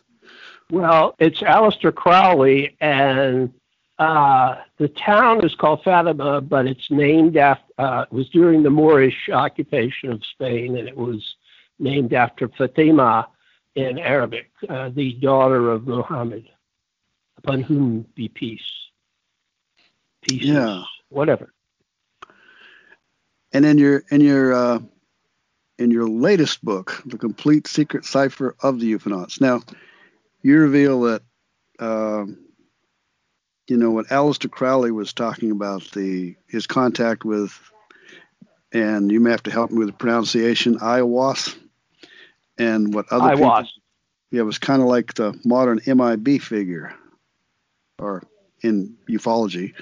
I remember. Well, John, I don't, it was 1904, and I don't know if it was modern, but you know, I mean, that's over a 100 years ago, well over a 100 years ago. But uh, uh, it certainly was part of the way I see it it was part of that whole corpus stretching way back to the uh, to the oracles of ancient times, all the way up to uh, contemporary uh, uh things like the Ra material or the Seth material or or transmediumship. I think they're all part and parcel of the same thing. And so did Crowley. Interestingly enough, you rarely see his cover sheet for his handwritten original but he, at the time, he said the book was a case of a good case of automatic writing. Later, he made it into, you know, his sacred holy books, and his followers consider it to be their Bible or their equivalent of a Bible. I, uh, I, I will go with his first impression on that. And then, of course, he had. I think Aiwass was was a uh, a being, a secret chief, uh, uh, and uh, that is the extent of it. I mean, it's contemporary with uh, Newbrough's uh, Oahspe and uh, what was the other one? The Urantia book. Uh, those were Uran- dictated in the same manner. In this. And then there was the Lam, the large-headed being that was a lot of people have compared to the to the abducting grays of of today? I think a lot of of the things that existed as uh, pictures or paintings or uh, uh, weird tales type uh, stories or science, early science fiction with the lurid covers on the magazines. I think they, uh, whatever the stimulus for UFO cases and I believe all cryptid cases as well, uh, in fact, are molding themselves according to uh, our pre existing impressions. So Crowley drew what he took to be Lam, which I assume is taken from the term lama. and uh, uh, subsequently, the gray cases, as we know them now, uh, came into being. or we recognize them as a subgenre of of uh, UFO abduction, landing, you know, contactee, whatever you want to call them cases. They're all part and parcel of the same thing, in my opinion. Uh, Allan, you were first interested in UFOs, right? Before the occult, is that right? No, it coincided. it's very interesting and a bit Freudian, but uh, yeah.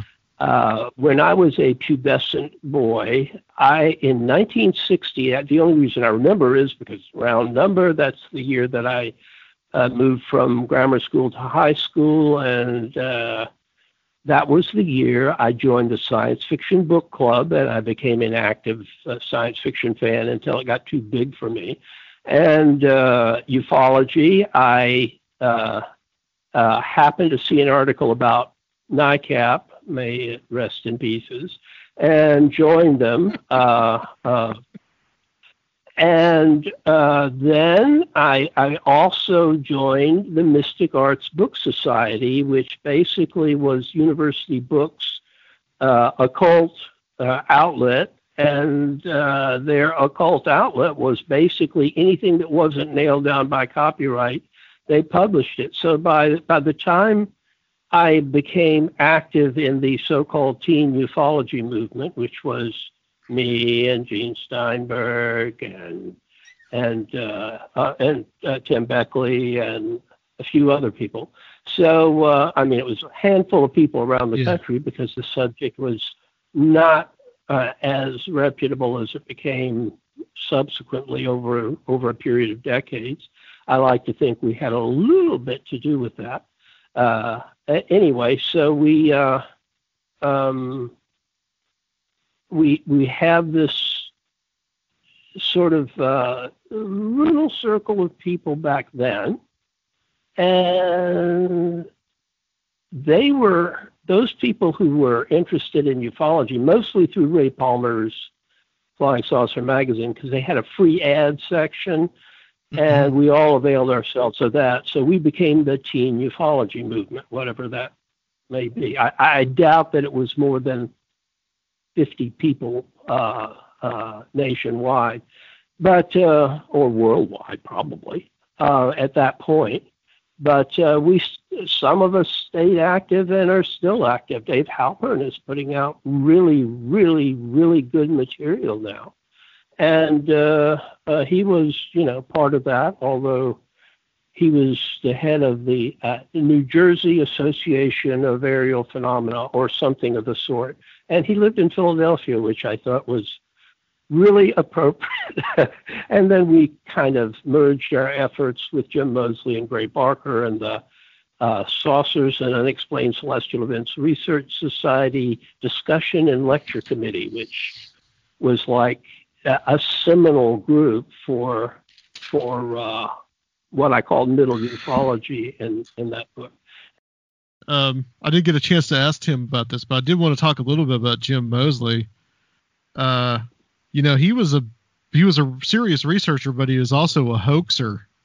Like, what were some of the things that he did? Like, why did he like why did he do some of those hoaxes? I don't think they were primarily his thing. I think they were primarily his uh, buddy Gray Barker's, and Gray had his reasons for doing that sort of thing. And I'll, I'll tell you, first of all, let me qualify by saying my experience has been there's no such thing as a hoax. Uh, reality is sufficiently malleable that if something starts out being intended as a hoax, it morphs like the flower and the saucer, it morphs into uh, something real. I'll give you a specific example, and it does involve Jim Moseley, and maybe this answers your question as well. Uh, according to Gene Steinberg, uh, who was working for Moseley at the time, I believe, and Moseley was living in New York uh, trying to get custody of his daughter. Jim was uproariously drunk, and Gene I, as far as I know, is a teetotaler, as am I. And uh, uh, Jim said, I'm going to make a hoax phone call to uh, some police department in New Jersey and I'm going to say there's a flying saucer outside. And uh, he he he picked basically just stuck a pin in a map, you know, uh, and uh, called the Wanaque, New Jersey Police Department and said, "There are flying saucers hovering over your reservoir," and hung up. And since he was subject yeah. to kind of blackouts, I don't think he even remembered it. And now Gene is saying, "Oh, I never told you that." Yes, he did. I have a flawless memory. Gene is Gene. Um, but sure enough, for those of us who know, and I'm sure you do, and for any listeners, there was a genuine uh, flap around the Wanaque, New Jersey reservoir at the time. I didn't know about the thing with uh, with Moseley until many, many years later when Gene told me about it. And then I thought, yeah, that's one of the examples.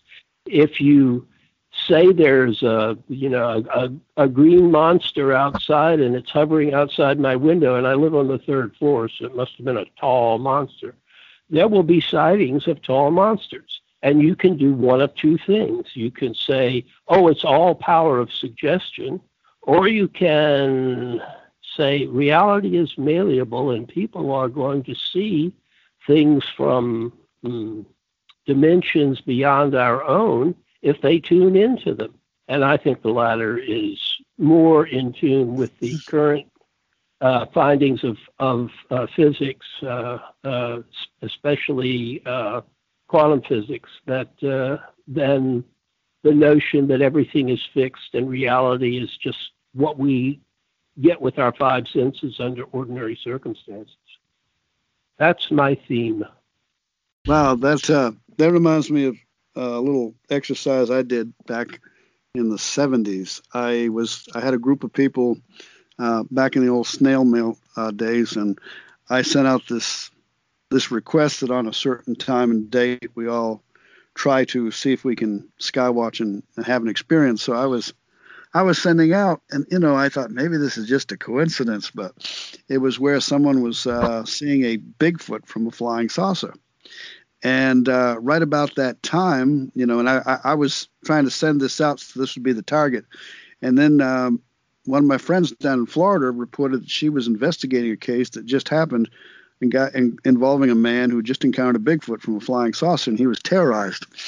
And um, I decided at that point um, I don't know if this is coincidence or not, but maybe this isn't a good thing to mess with, you know, uh, because this guy was quite uh, quite frightened by the experience, and and if um, you know, and and this person who was investigating the case was actually on my mailing list, so I uh, I thought maybe I don't know, but um, I remember being at a conference in Ohio, Northern Ohio, in 76 or 77. You were there. Gene Steinberg was there. And I remember, as I remember, he told the audience about that story that you just told. And a few years ago, I wrote you to kind of recap that because I, I remembered, I remembered, uh, I remembered as him being the one that told that story to the audience about the Wanaque, Wanaque Reservoir in New Jersey.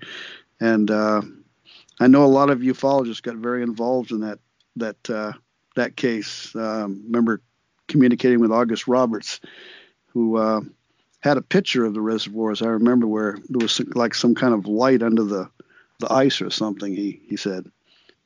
Well, Augie was part of Moseley's, you know, uh, uh, what, what, we call them, gang, whatever. So, you mm-hmm. know, I would I would most of the witnesses were people who had nothing to do with ufology, including the local cops who had been, you know, the quote, victims of a hoax phone call, but nevertheless, by the time they got to the reservoir, the manifestations were there. And by the way, what you did uh, in the way of a skywatch, uh, in the late 60s, I'm not trying to top you. I mean, I, this is not something I, I even recall ever mentioning anywhere, but uh, um, in those days, you could take out a classified ad in the the Atlanta newspaper, the Atlanta Journal Constitution, for you know ten cents a word or something like that.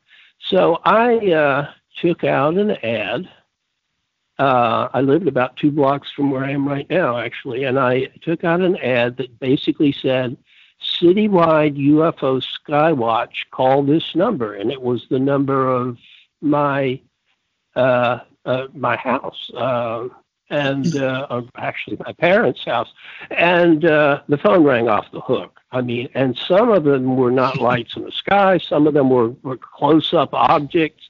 And I had picked a date out of nowhere. I mean, I just, you know, was mm-hmm. curious. So I repeated the experiment, and it happened again. And my conclusion was if you say that they're there, they will be there. Um, uh, or alternately, they're there all the time. People just don't look. Yeah. You know, but uh, uh, the two things are are not mutually exclusive. And yeah. uh, from that, I began to formulate the notion that if you look for it, you'll find it.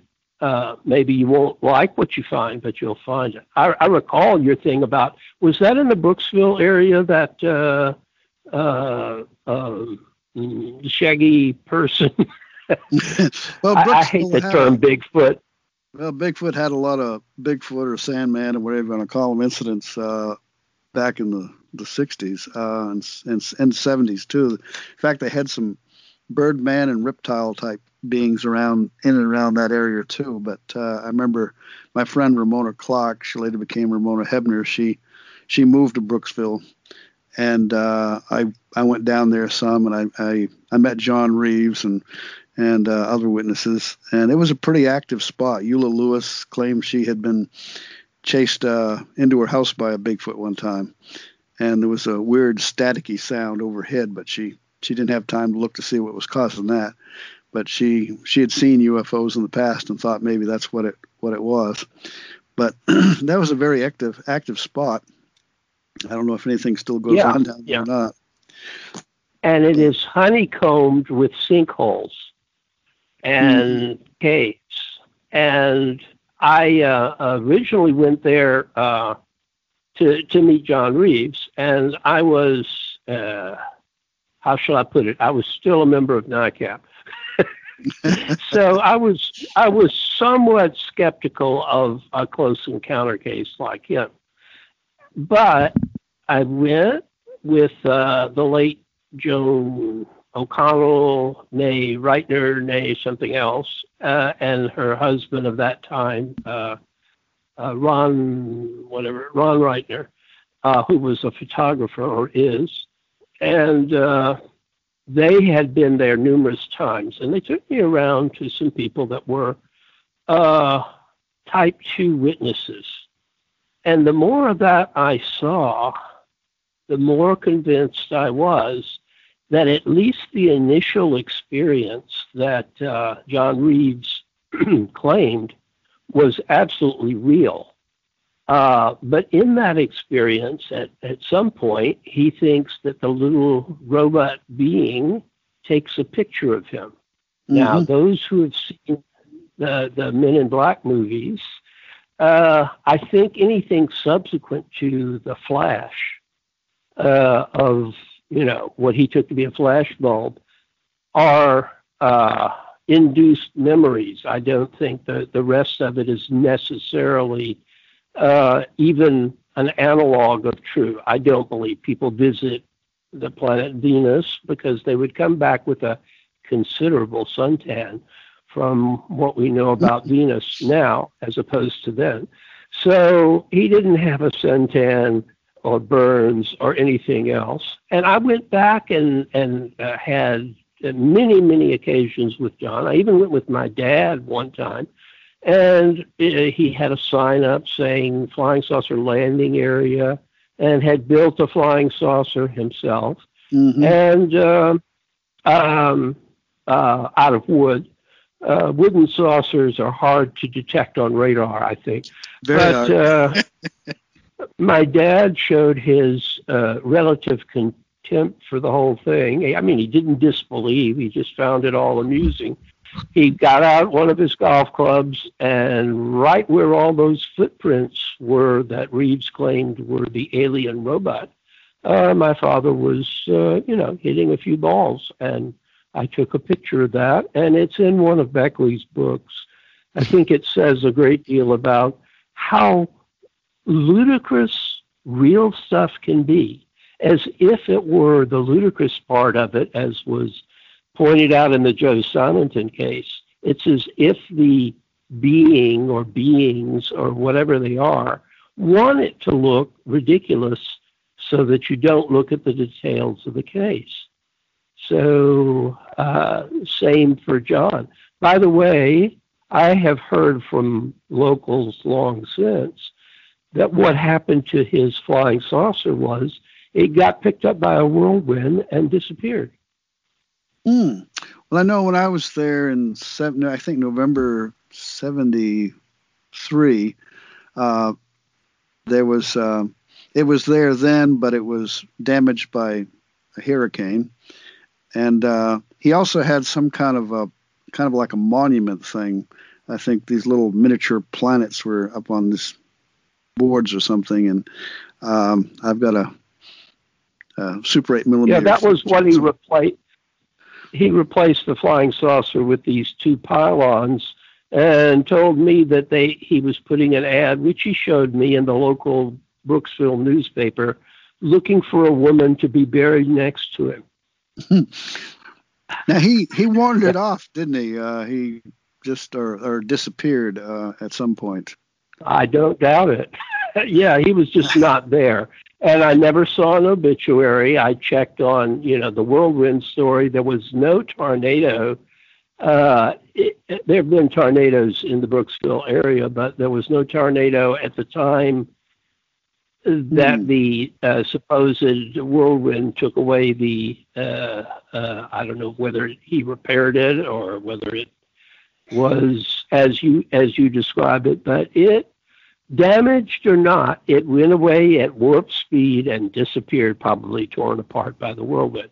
Uh, it was probably uh, I have myself seen uh, one un how shall I put it one unrecorded tornado. So um, there must be a lot of them that, especially before the sophisticated, uh, you know, um, satellite images and radar and so mm-hmm. forth, uh, that took place and were basically localized. No one was killed. They didn't hit a mobile home, which fall apart in those things. And uh, uh so it's unsung, but uh, uh, it, it could have been, you know, less less than a tornado, but more than a, you know, a stiff wind.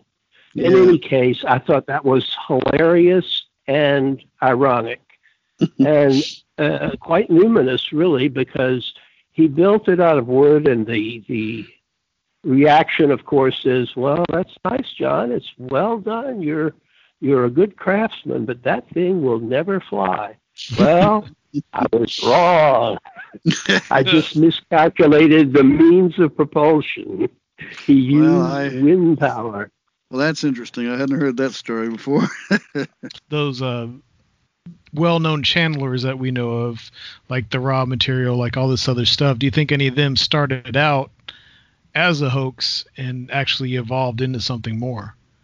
Well, with the Ra material, no. They they were genuine from the beginning and made no pretense about what what it meant. I mean, I knew uh, Carla and uh, Don Elkins and uh, had met the guy that's currently, right. you know, the custodian, I guess, of the LL. But yeah, but even going and back to like Blavatsky, and and do you, do you think any of these people were initially hoaxing, and that in the same way that concept we were talking about, uh, like what was created through these UFO kind of workings, do you think that any of them were starting as hoaxes and evolved into actual contact?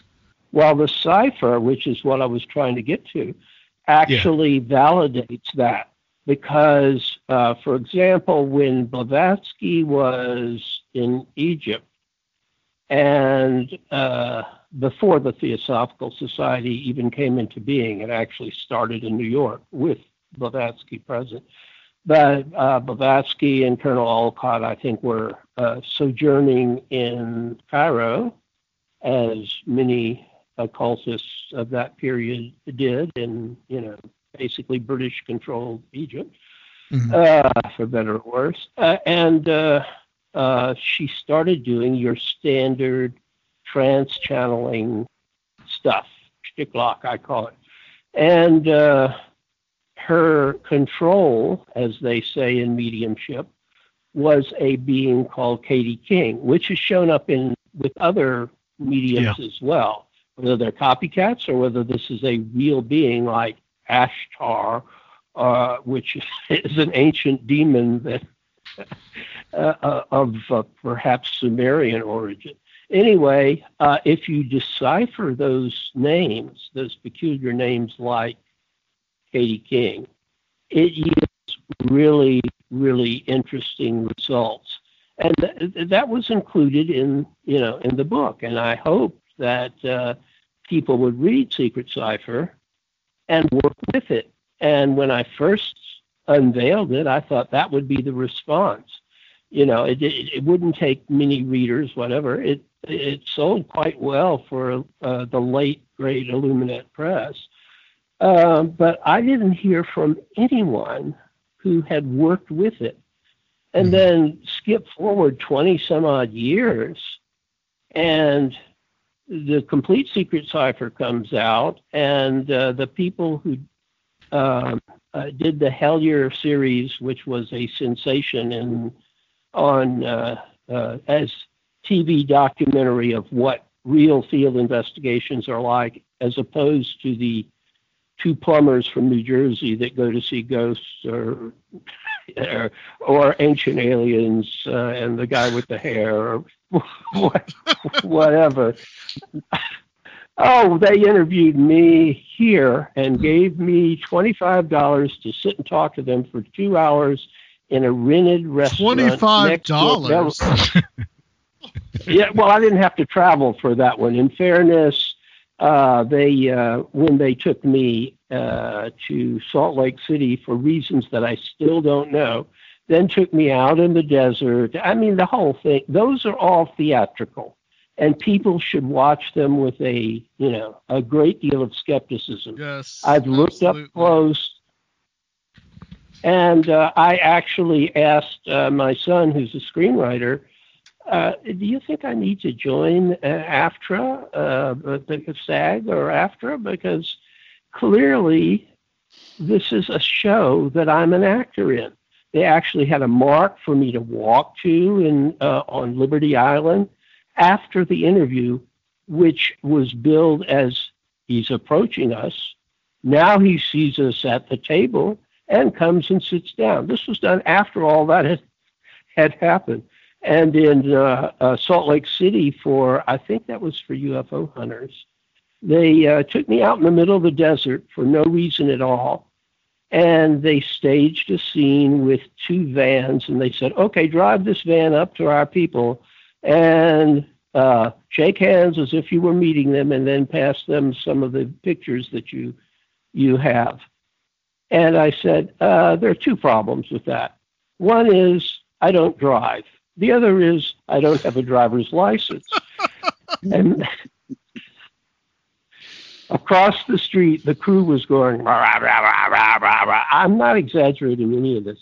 And uh, they said, Oh, well, you know how to start a car? I said, Yeah, I know how to start it. You the accelerator, make sure it's in park, and turn the key.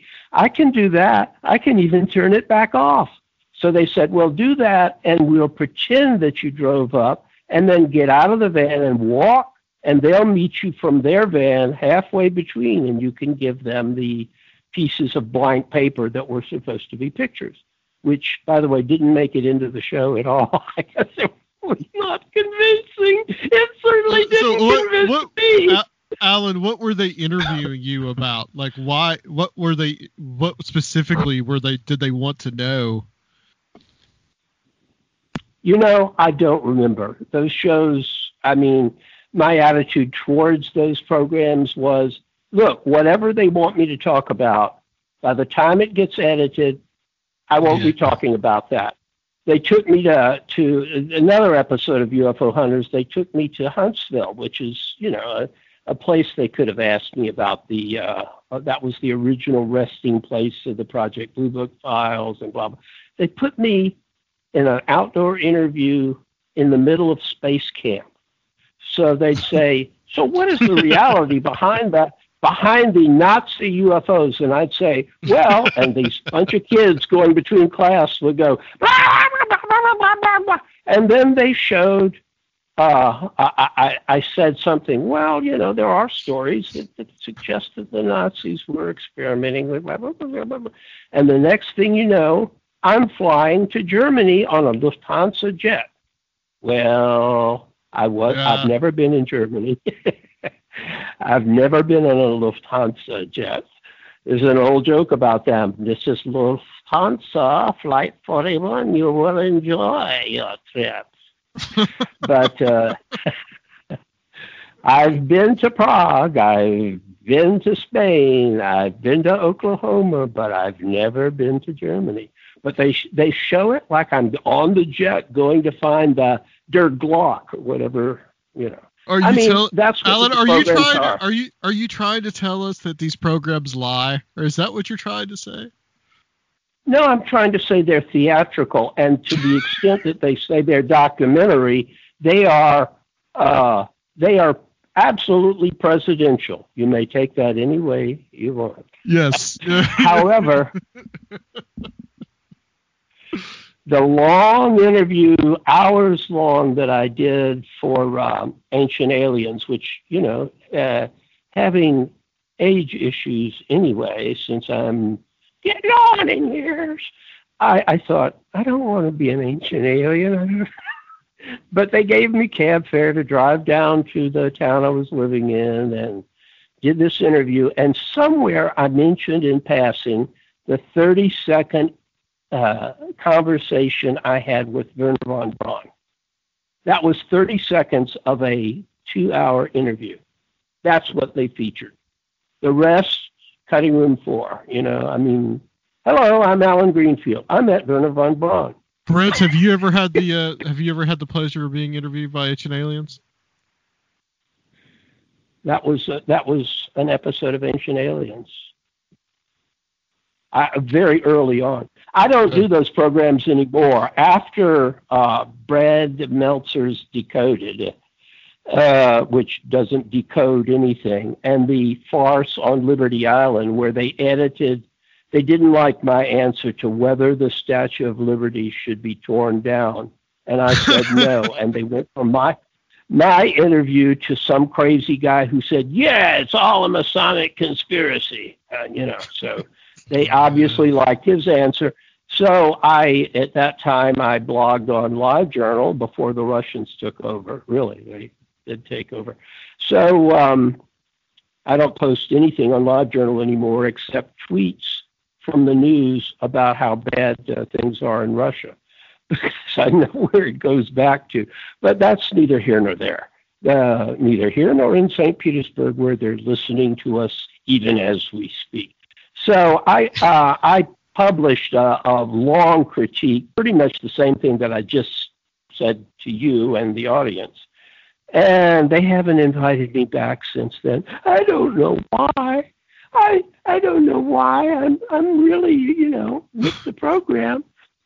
But when Hellier came out, all of a sudden, because they were interested in reality, whatever reality may be, as opposed to theater, and they had high production values and the only criticisms I've heard of it, uh, other than uh, uh, that they may have that they followed the synchronicities and it didn't lead anywhere. And of course, in field investigations, you get what you find, not what you ask for. Yes. And uh, some people don't like that, but the vast majority of people got it. This is the real deal. And they they interviewed me and they uh, they left it although that was a four hour interview there's a clock that i didn't know was there behind me and you can see how many hours went by but they kept the essence of my interview like 20 30 minutes and then people got it and started to use the secret cipher and buy copies of you know the current edition, which is the Paranoia Press. Yeah, we we talked to uh we talked to Olaf a couple of shows ago. And, yeah, he's uh, my publisher. And when he said, I want to bring out the complete secret cipher of the UFOnauts, I said, well, that's okay with me, but you know, it's an, uh, you know, it, it, it, it's had its day. I was wrong. He was right. And he is doing fantastic things with the cipher himself. I'm sure Yeah, there'll be a book in that. Yeah. Yeah, he We told us a lot about it. all the cipher work and his collaboration with you and and your um, how much you were helping him with that stuff. Uh, I was wondering, have you uh, spoken to those guys from Somerset, Kentucky, who were on the Hellier, the Penny Royal crew? No, I mean I've I've been through Kentucky on my way to the UFO conventions in Cleveland, but I spent one night in a Holiday Inn there. That's the extent of my knowledge of Kentucky. The grass is yeah. sort of blue. You're going to uh, find that no, very interesting uh, when they come. They're coming out with the When- when- podcast, and uh, I think I think you'll you'll find that very interesting. And, and they probably they probably need to reach out to you because I'm sure you've got some missing puzzle pieces for what they're looking into. Oh yeah, one of the interesting things is some of their research seemed to be based on uh, my books, but it was Crazy Terry's uh, contributions to it, not not mine. And I always thought that where Terry had run into um, uh, Indrid Cold, which can't be a real name, you know, it just doesn't doesn't sing. Uh, I thought it was somewhere in West Virginia, but they found a location that fit exactly his description in Ashland, Kentucky. And all I knew about Ashland, Kentucky is there's a there's oil wells there because there's an oil company called Ashland that you can get gasoline at, or at least you could before the lockdown, you know. So uh, I, I my ignorance of Kentucky is great. My uh, go-to person in West Virginia was Gray Barker because while it's mythical that he was born there, he lived there most of his life and was uh, educated in uh, folklore and knew good folklore when he saw it and was uh, to me he wrote the definitive book on uh, the UFO aspect of the mystery um, the the Silver Bridge, which you know I had a bit to do with encouraging him to do. Moseley thought it was crap, and the reason Moseley thought it was crap was, despite his reputation, Moseley was a fact freak. He liked he didn't read any fiction. He liked things that were tangible and five senses. He was an atheist and uh, materialist and but he thought there was something to UFOs. He settled on the what he called the three and a half D theory, which uh, that I don't know how that's any different from uh, from saying that uh, there are dimensional dimensions unheard of. But you know, he was he was my neighbor in Key West, and and a really good guy, and Gray was too. And I think you can say that they were pranksters some of the time because things are so serious with the engineering based nuts and bolts UFO group. Yeah, didn't That- didn't didn't didn't Gray Barker and um, Moseley didn't they like used to prank call John Keel? Wasn't that one of their things they'd like to do?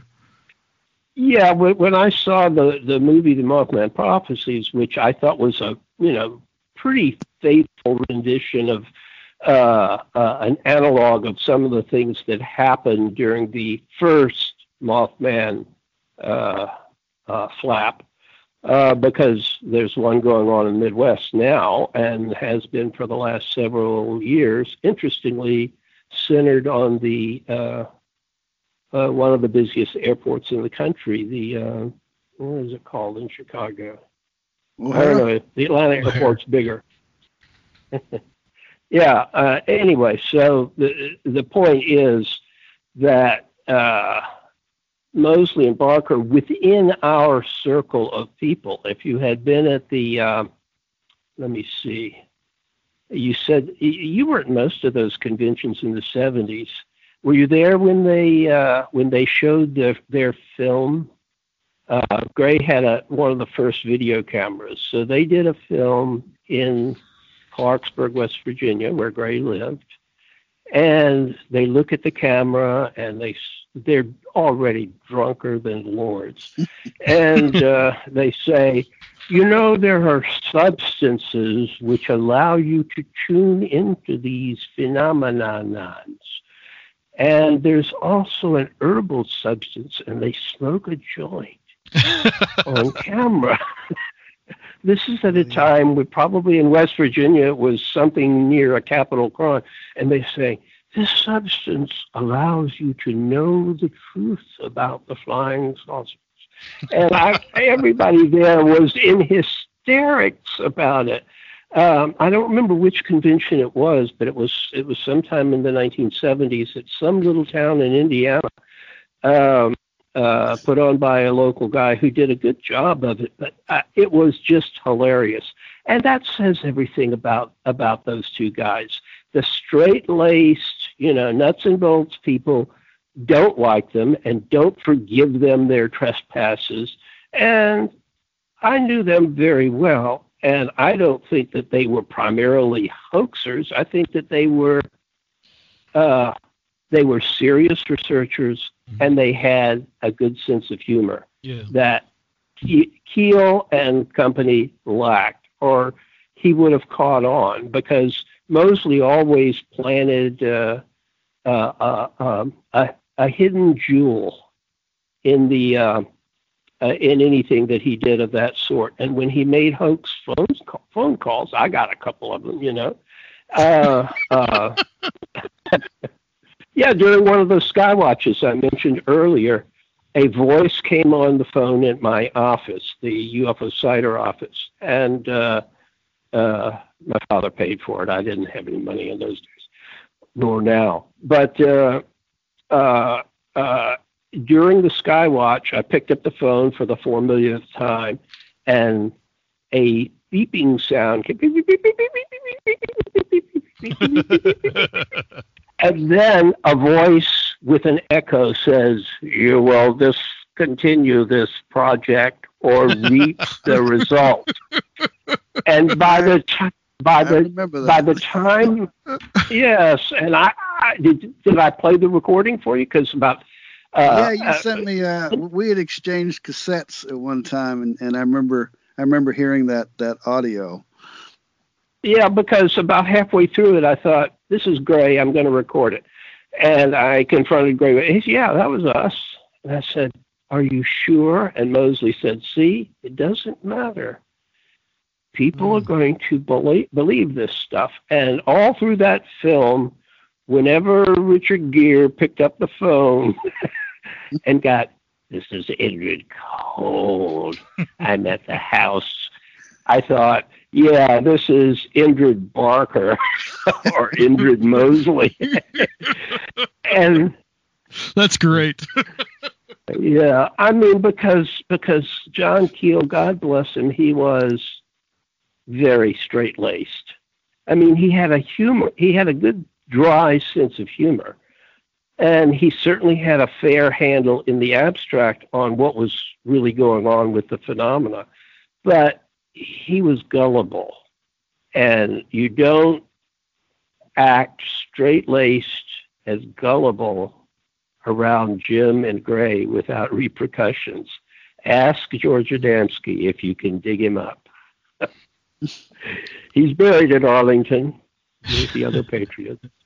Well, I mean, really perhaps is. that's the perhaps that's the best way, and might be the most effective way to interact with the phenomenon is keeping that trickster element. Uh, seems like that may actually produce the most results. Yeah, that that's true. I, I think that uh, uh, you can overdo that, and the phenomenon will feed back nothing but nonsense to you. But on the other hand, I think it is the most effective means of bringing so to speak, down to earth or up in the air, whichever you prefer, the people who just are still, you know, waiting for the landing from Alpha Centauri 3Z, because that ain't going to happen because there's nothing coming from Al- Alpha Centauri 3Z, let alone from other galaxies, which if if you have the fifth grade astronomy sense of what distances are involved in traveling from another galaxy to this little mud ball that we live on. It's just not uh, not the most likely solution. And using Occam's razor, which is sometimes wrong. I mean, you know, the, the most likely thing is not always the true thing. Ask anybody who's been to war, they'll tell you about that. Occam disappears on the battlefield. Strange things happen that are not the mm-hmm. most likely at all. So um, I I'm mystified, and I have said this many times, so at the risk of repeating myself. Um, I am mystified by the fact that in 1947, the first thoughts, other than natural phenomena misunderstood, which um, I don't know what is an unnatural phenomena, except maybe Dracula, you know. Um, or they are spaceships from another planet. Why? They're seen on the Earth or near the Earth.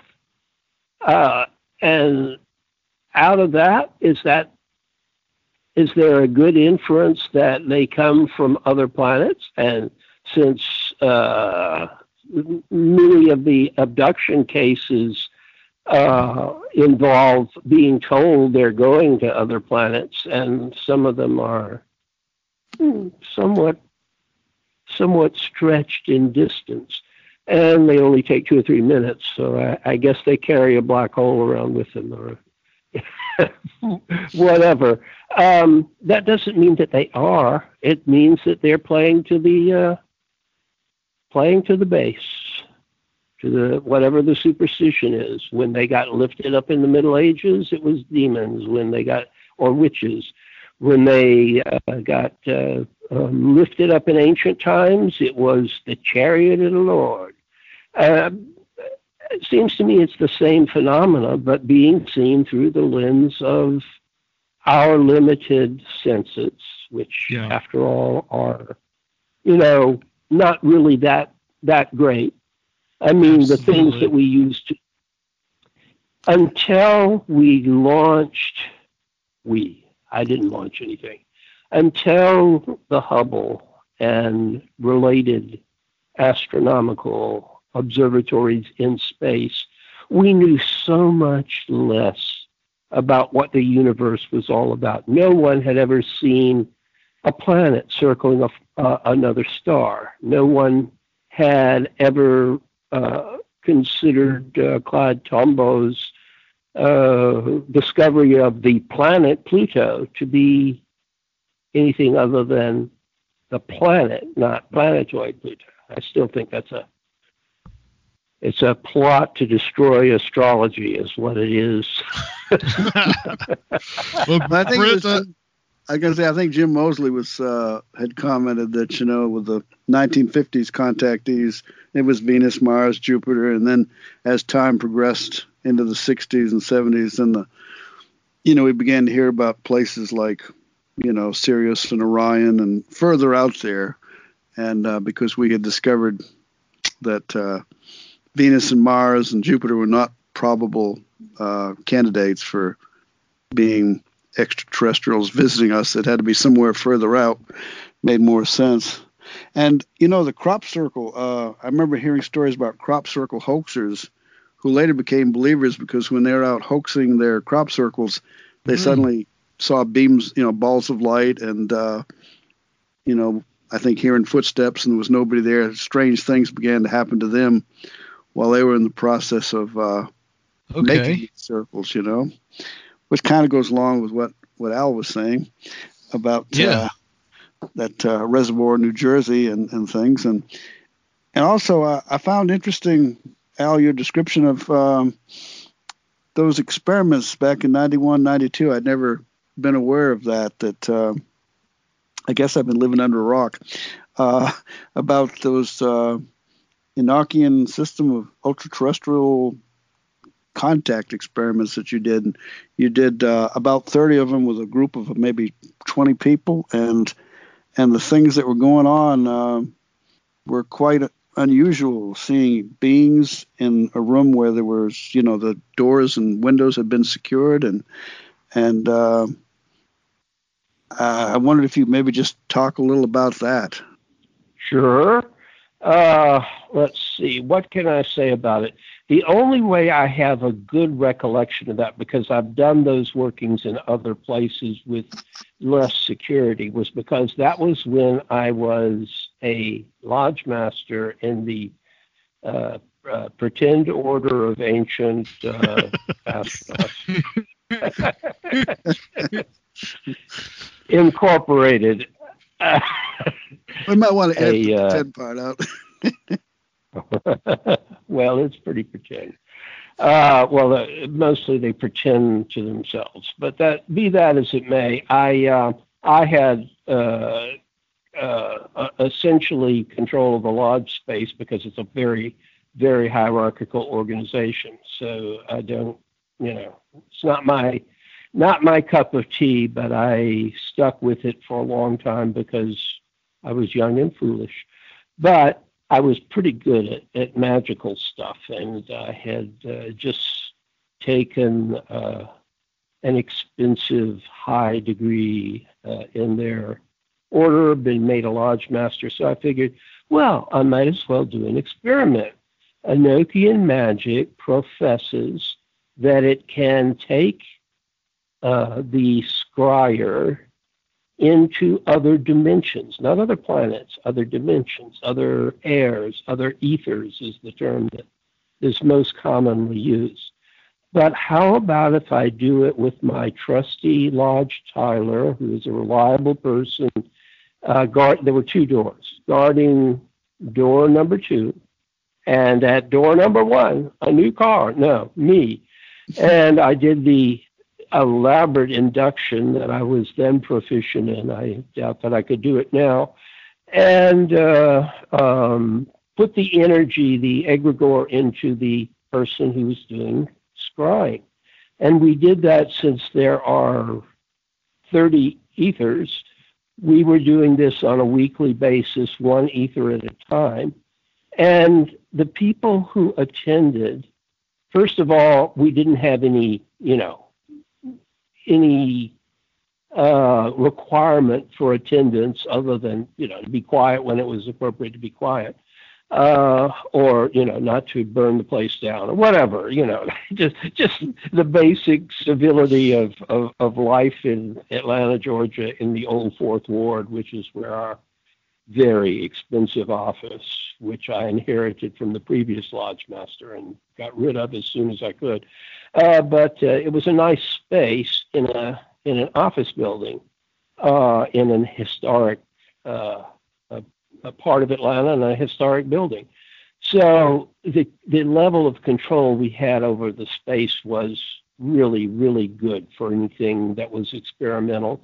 And since uh, the ancient silly order of of, of, uh, beings of light uh, frowned on or at least ignored the notion of self monitoring for results. I figured I'm not breaking any rules here. I'm just monitoring to see if there are results beyond the scryer, you know, saying, oh, I see a bridge and the bridge is big. Uh, I mean, what are you going to do with that?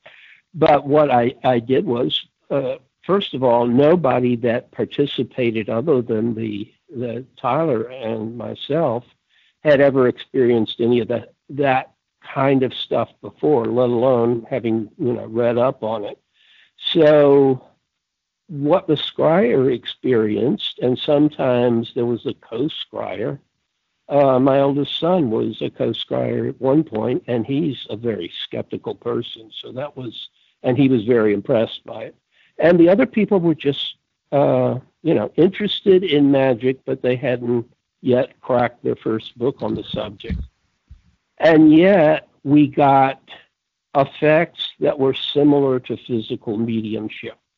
Like one time, I, I always, if I open the portal, I always close it at the end. It annoys me that people. Are you still there? Mm-hmm. Yeah, everybody's still here. Okay. Okay. I heard a phone hang up, so. uh, oh, that must have been the guys in St. Petersburg. Das Yes. Vidanya. Yeah. Uh, uh, so, where was I before the rude Russian spies interrupted me? Physical physical effects. Uh, Yeah, yeah. I uh, so I always did a um, a closing, and uh, that was uh, a lesser ritual than the one I'd opened it with. Basically, a banishing, which is a standard, the most standard magical ritual there is. The lesser banishing ritual of the pentagram.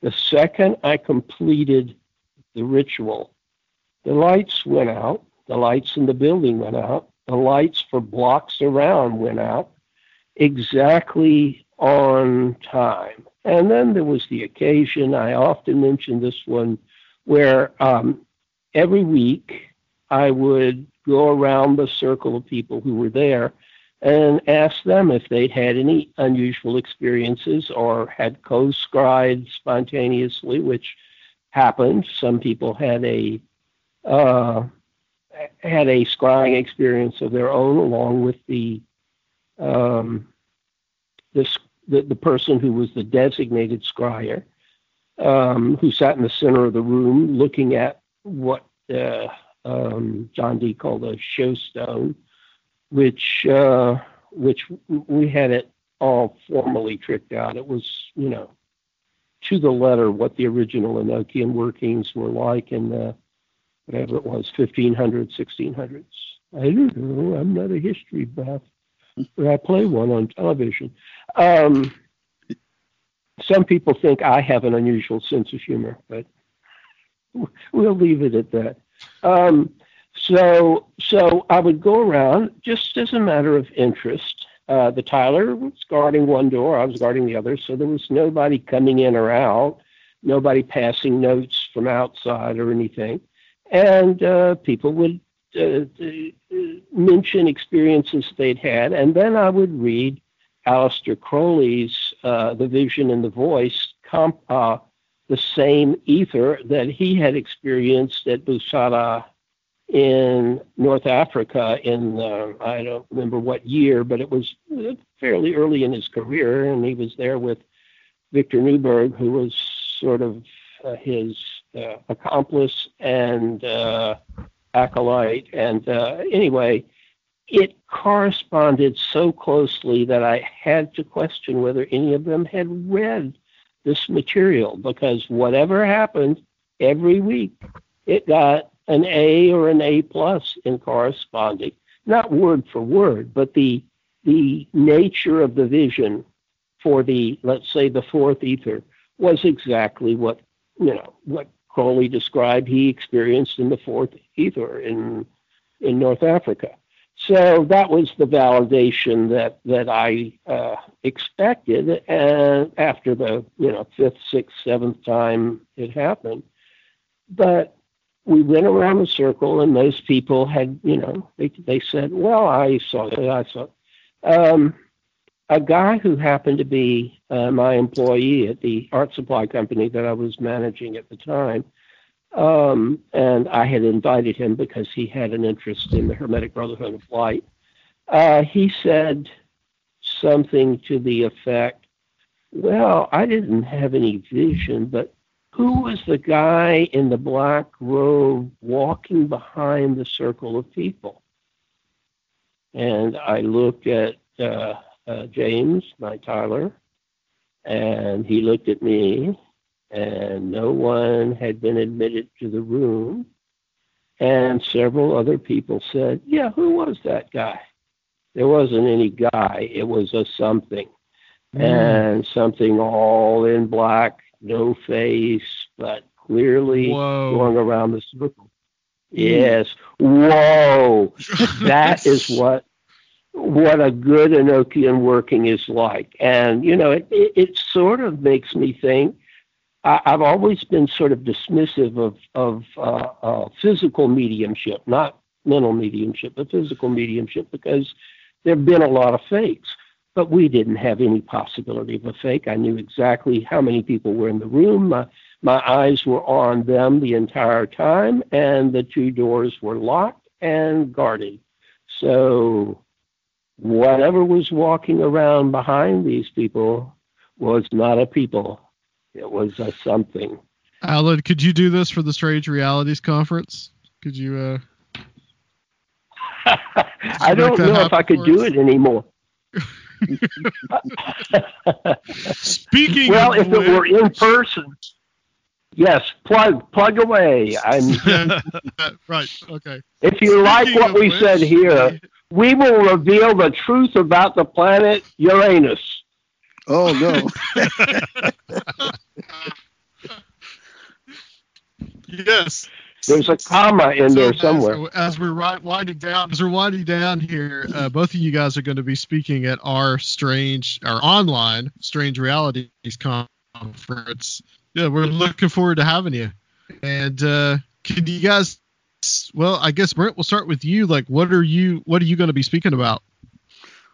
Well, um, I was going to be speaking about the the UFOs and the psychic matrix, uh, and uh, I was going to. I think I told you the title would be. Uh, um, oh, what did I tell you the title would be? Anyway, I wrote it to you. I'll look it up. but it would be about you know the the UFO, the paranormal elements of it, and such. Okay. And Allan, what's uh, what, what would you be speaking about? Well, um, as I told you privately, I would like to do an unrestricted Q and A session. Of course, when we were going to do this in person, I, which was you know pre-COVID plan, I thought we'd you know pass out uh, uh, at the very beginning of whoever was first um, uh, index cards and let people write their own questions, and then I just answer whatever they, you know, whatever they ask. Uh, you might want to let people know that I'll answer truthfully anything that people ask in advance so you can get some questions and I guess you'll be the questioner and I'll do my best to answer anything about any of these phenomena and if they ask a question about who I'm voting for I'll even answer that one. I'm probably going to put uh, put Ren up there with you too. I think that that would be cool to do. Oh, Ren! I thought you said rad. I thought, yeah, this is going to be a rad conference. But yeah, Ren, yeah, Ren, Ren is the guy. He's super. So yeah, that would be good. Uh, we disagree about one psychic. Other than that, we agree about everything. Everything. Except maybe taste in women. I don't know. And I, I generally get along with guys that have different taste in women. It's it has to do with It's just, it's just my, my being like something of a cad, I think. Are you going to give the date and you know promo? I heaven knows I've I've shamelessly promoted my book, and for that matter, so has Brent. People don't look for Normal sausage and Podcast sauce. presents Strange Realities 2020, September 25th, 26th, and 27th. Online everywhere, not bound by time and space. There That's right. That's Be right. there Guess or be. StrangeRealities.com. Just what a, just what a Serfiel said. Uh, where where can people find you? Find your book, Brent? Oh, okay, my book uh, uh, is on Amazon. John A. Keel, The Man, the Myths, and the Ongoing Mysteries. And uh, of course, my my website is apmagazine.info. Alternate Perceptions, and it comes out once a month around the first. And uh, and of course, uh, we have years of uh, back issues as well that can be accessed if uh, anybody's interested. We have interviews like we're doing now, and uh, we have book reviews and various articles, columns, and features. So um, check it out. Cool. Absolutely, absolutely. Thank you both, guys. We're gonna just go ahead and close out the show because this has been a marathon. So, um, Oh, I thank have you a guys for great John listening. Keel I want to thank Brent Raynes. All right. Thank you guys. Appreciate it. Yep. What were you saying, Yeah. Allan? I said I have a great John Keel story, but maybe I'll save it for the conference. It's a there go. great story. Okay. Awesome. Yeah, that that that works. We Something definitely want to hear it. yeah, I know he visited you in 1968 there uh, down in Atlanta, Georgia. so- 67. 67. 67. November 67. That was the last meeting of the Civilian Saucer Intelligence Agency of Atlanta, and my father flew him down, but he rented a car and went back by way of West Virginia, and therein lies a story. But if you don't attend the conference, you will never know the story. It's not Yes, in any book. Well, okay. Everybody's Awesome, got to be awesome. there. want to thank everybody. Thank you, Brent. Thank Tim Tim Beckley. Thank you, Allan, for for being here here with us. And uh, guys, uh, usual spiel, Conspiranormal, uh, Patreon. We still have it. All the um, all the we have all the presentations from last year's up there. So come check that out. And we hope you guys enjoyed playing, replaying a couple weeks ago the presentations from that as well. So that is only a dollar to join. So join us there. And uh, leave us a review on iTunes, YouTube channel. StrangeRealitiesConference.com for tickets. Come join us next time. We'll be we will be interviewing everybody else coming up in the next few weeks. So make sure you check that out. If you're kind of on the fence about coming, we're going to be talking about what they're going to be talking about and just uh, kind of shooting the breeze here on Conspiranormal.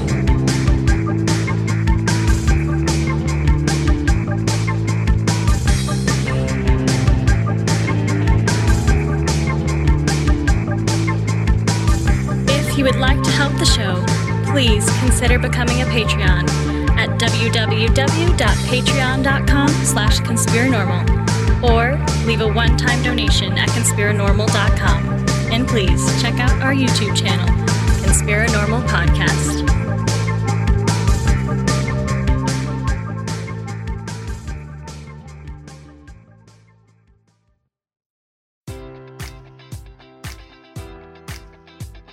Enjoy all your favorite sports like never before at BetMGM. Sign up using code Buckeye and receive up to $1,500 back in bonus bets if you don't win your first bet. When you register with BetMGM, you'll get instant access to a variety of parlay selection features, live betting options, and the best daily promotions in the business. And with BetMGM at your fingertips, every play and every game matters more than ever. Place your money line prop, or parlay bets with the king of sportsbooks today. Sign up using code Buckeye and receive up to $1,500 back in bonus bets if you don't win your first bet. BetMGM and GameSense remind you to play responsibly. 21 plus and present in Ohio, subject to eligibility requirements. Rewards are non withdrawable bonus bets that expire in seven days. Gambling problem? Call 1 800 Gambler in partnership with MGM Northfield Park.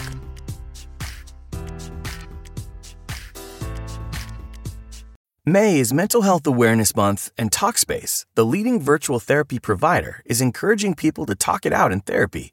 By talking or texting with a supportive, licensed therapist at Talkspace, you'll gain insights, discover truths, and experience breakthroughs that will improve how you live and how you feel. With Talkspace, just answer a few questions online, and you'll be matched with a therapist. And because you'll meet your therapist online, you don't have to take time off work or arrange childcare. You'll meet on your schedule, whenever you feel most at ease. Plus, Talkspace works with most major insurers, and most insured members only pay a $25 copay or less. No insurance? No problem. If you want to make progress toward a mentally healthier place, Talkspace is here for you. Now get $80 off your first month with promo code SPACE80 when you go to Talkspace.com. Match with a licensed therapist today at Talkspace.com. Save $80 with code SPACE80 at Talkspace.com.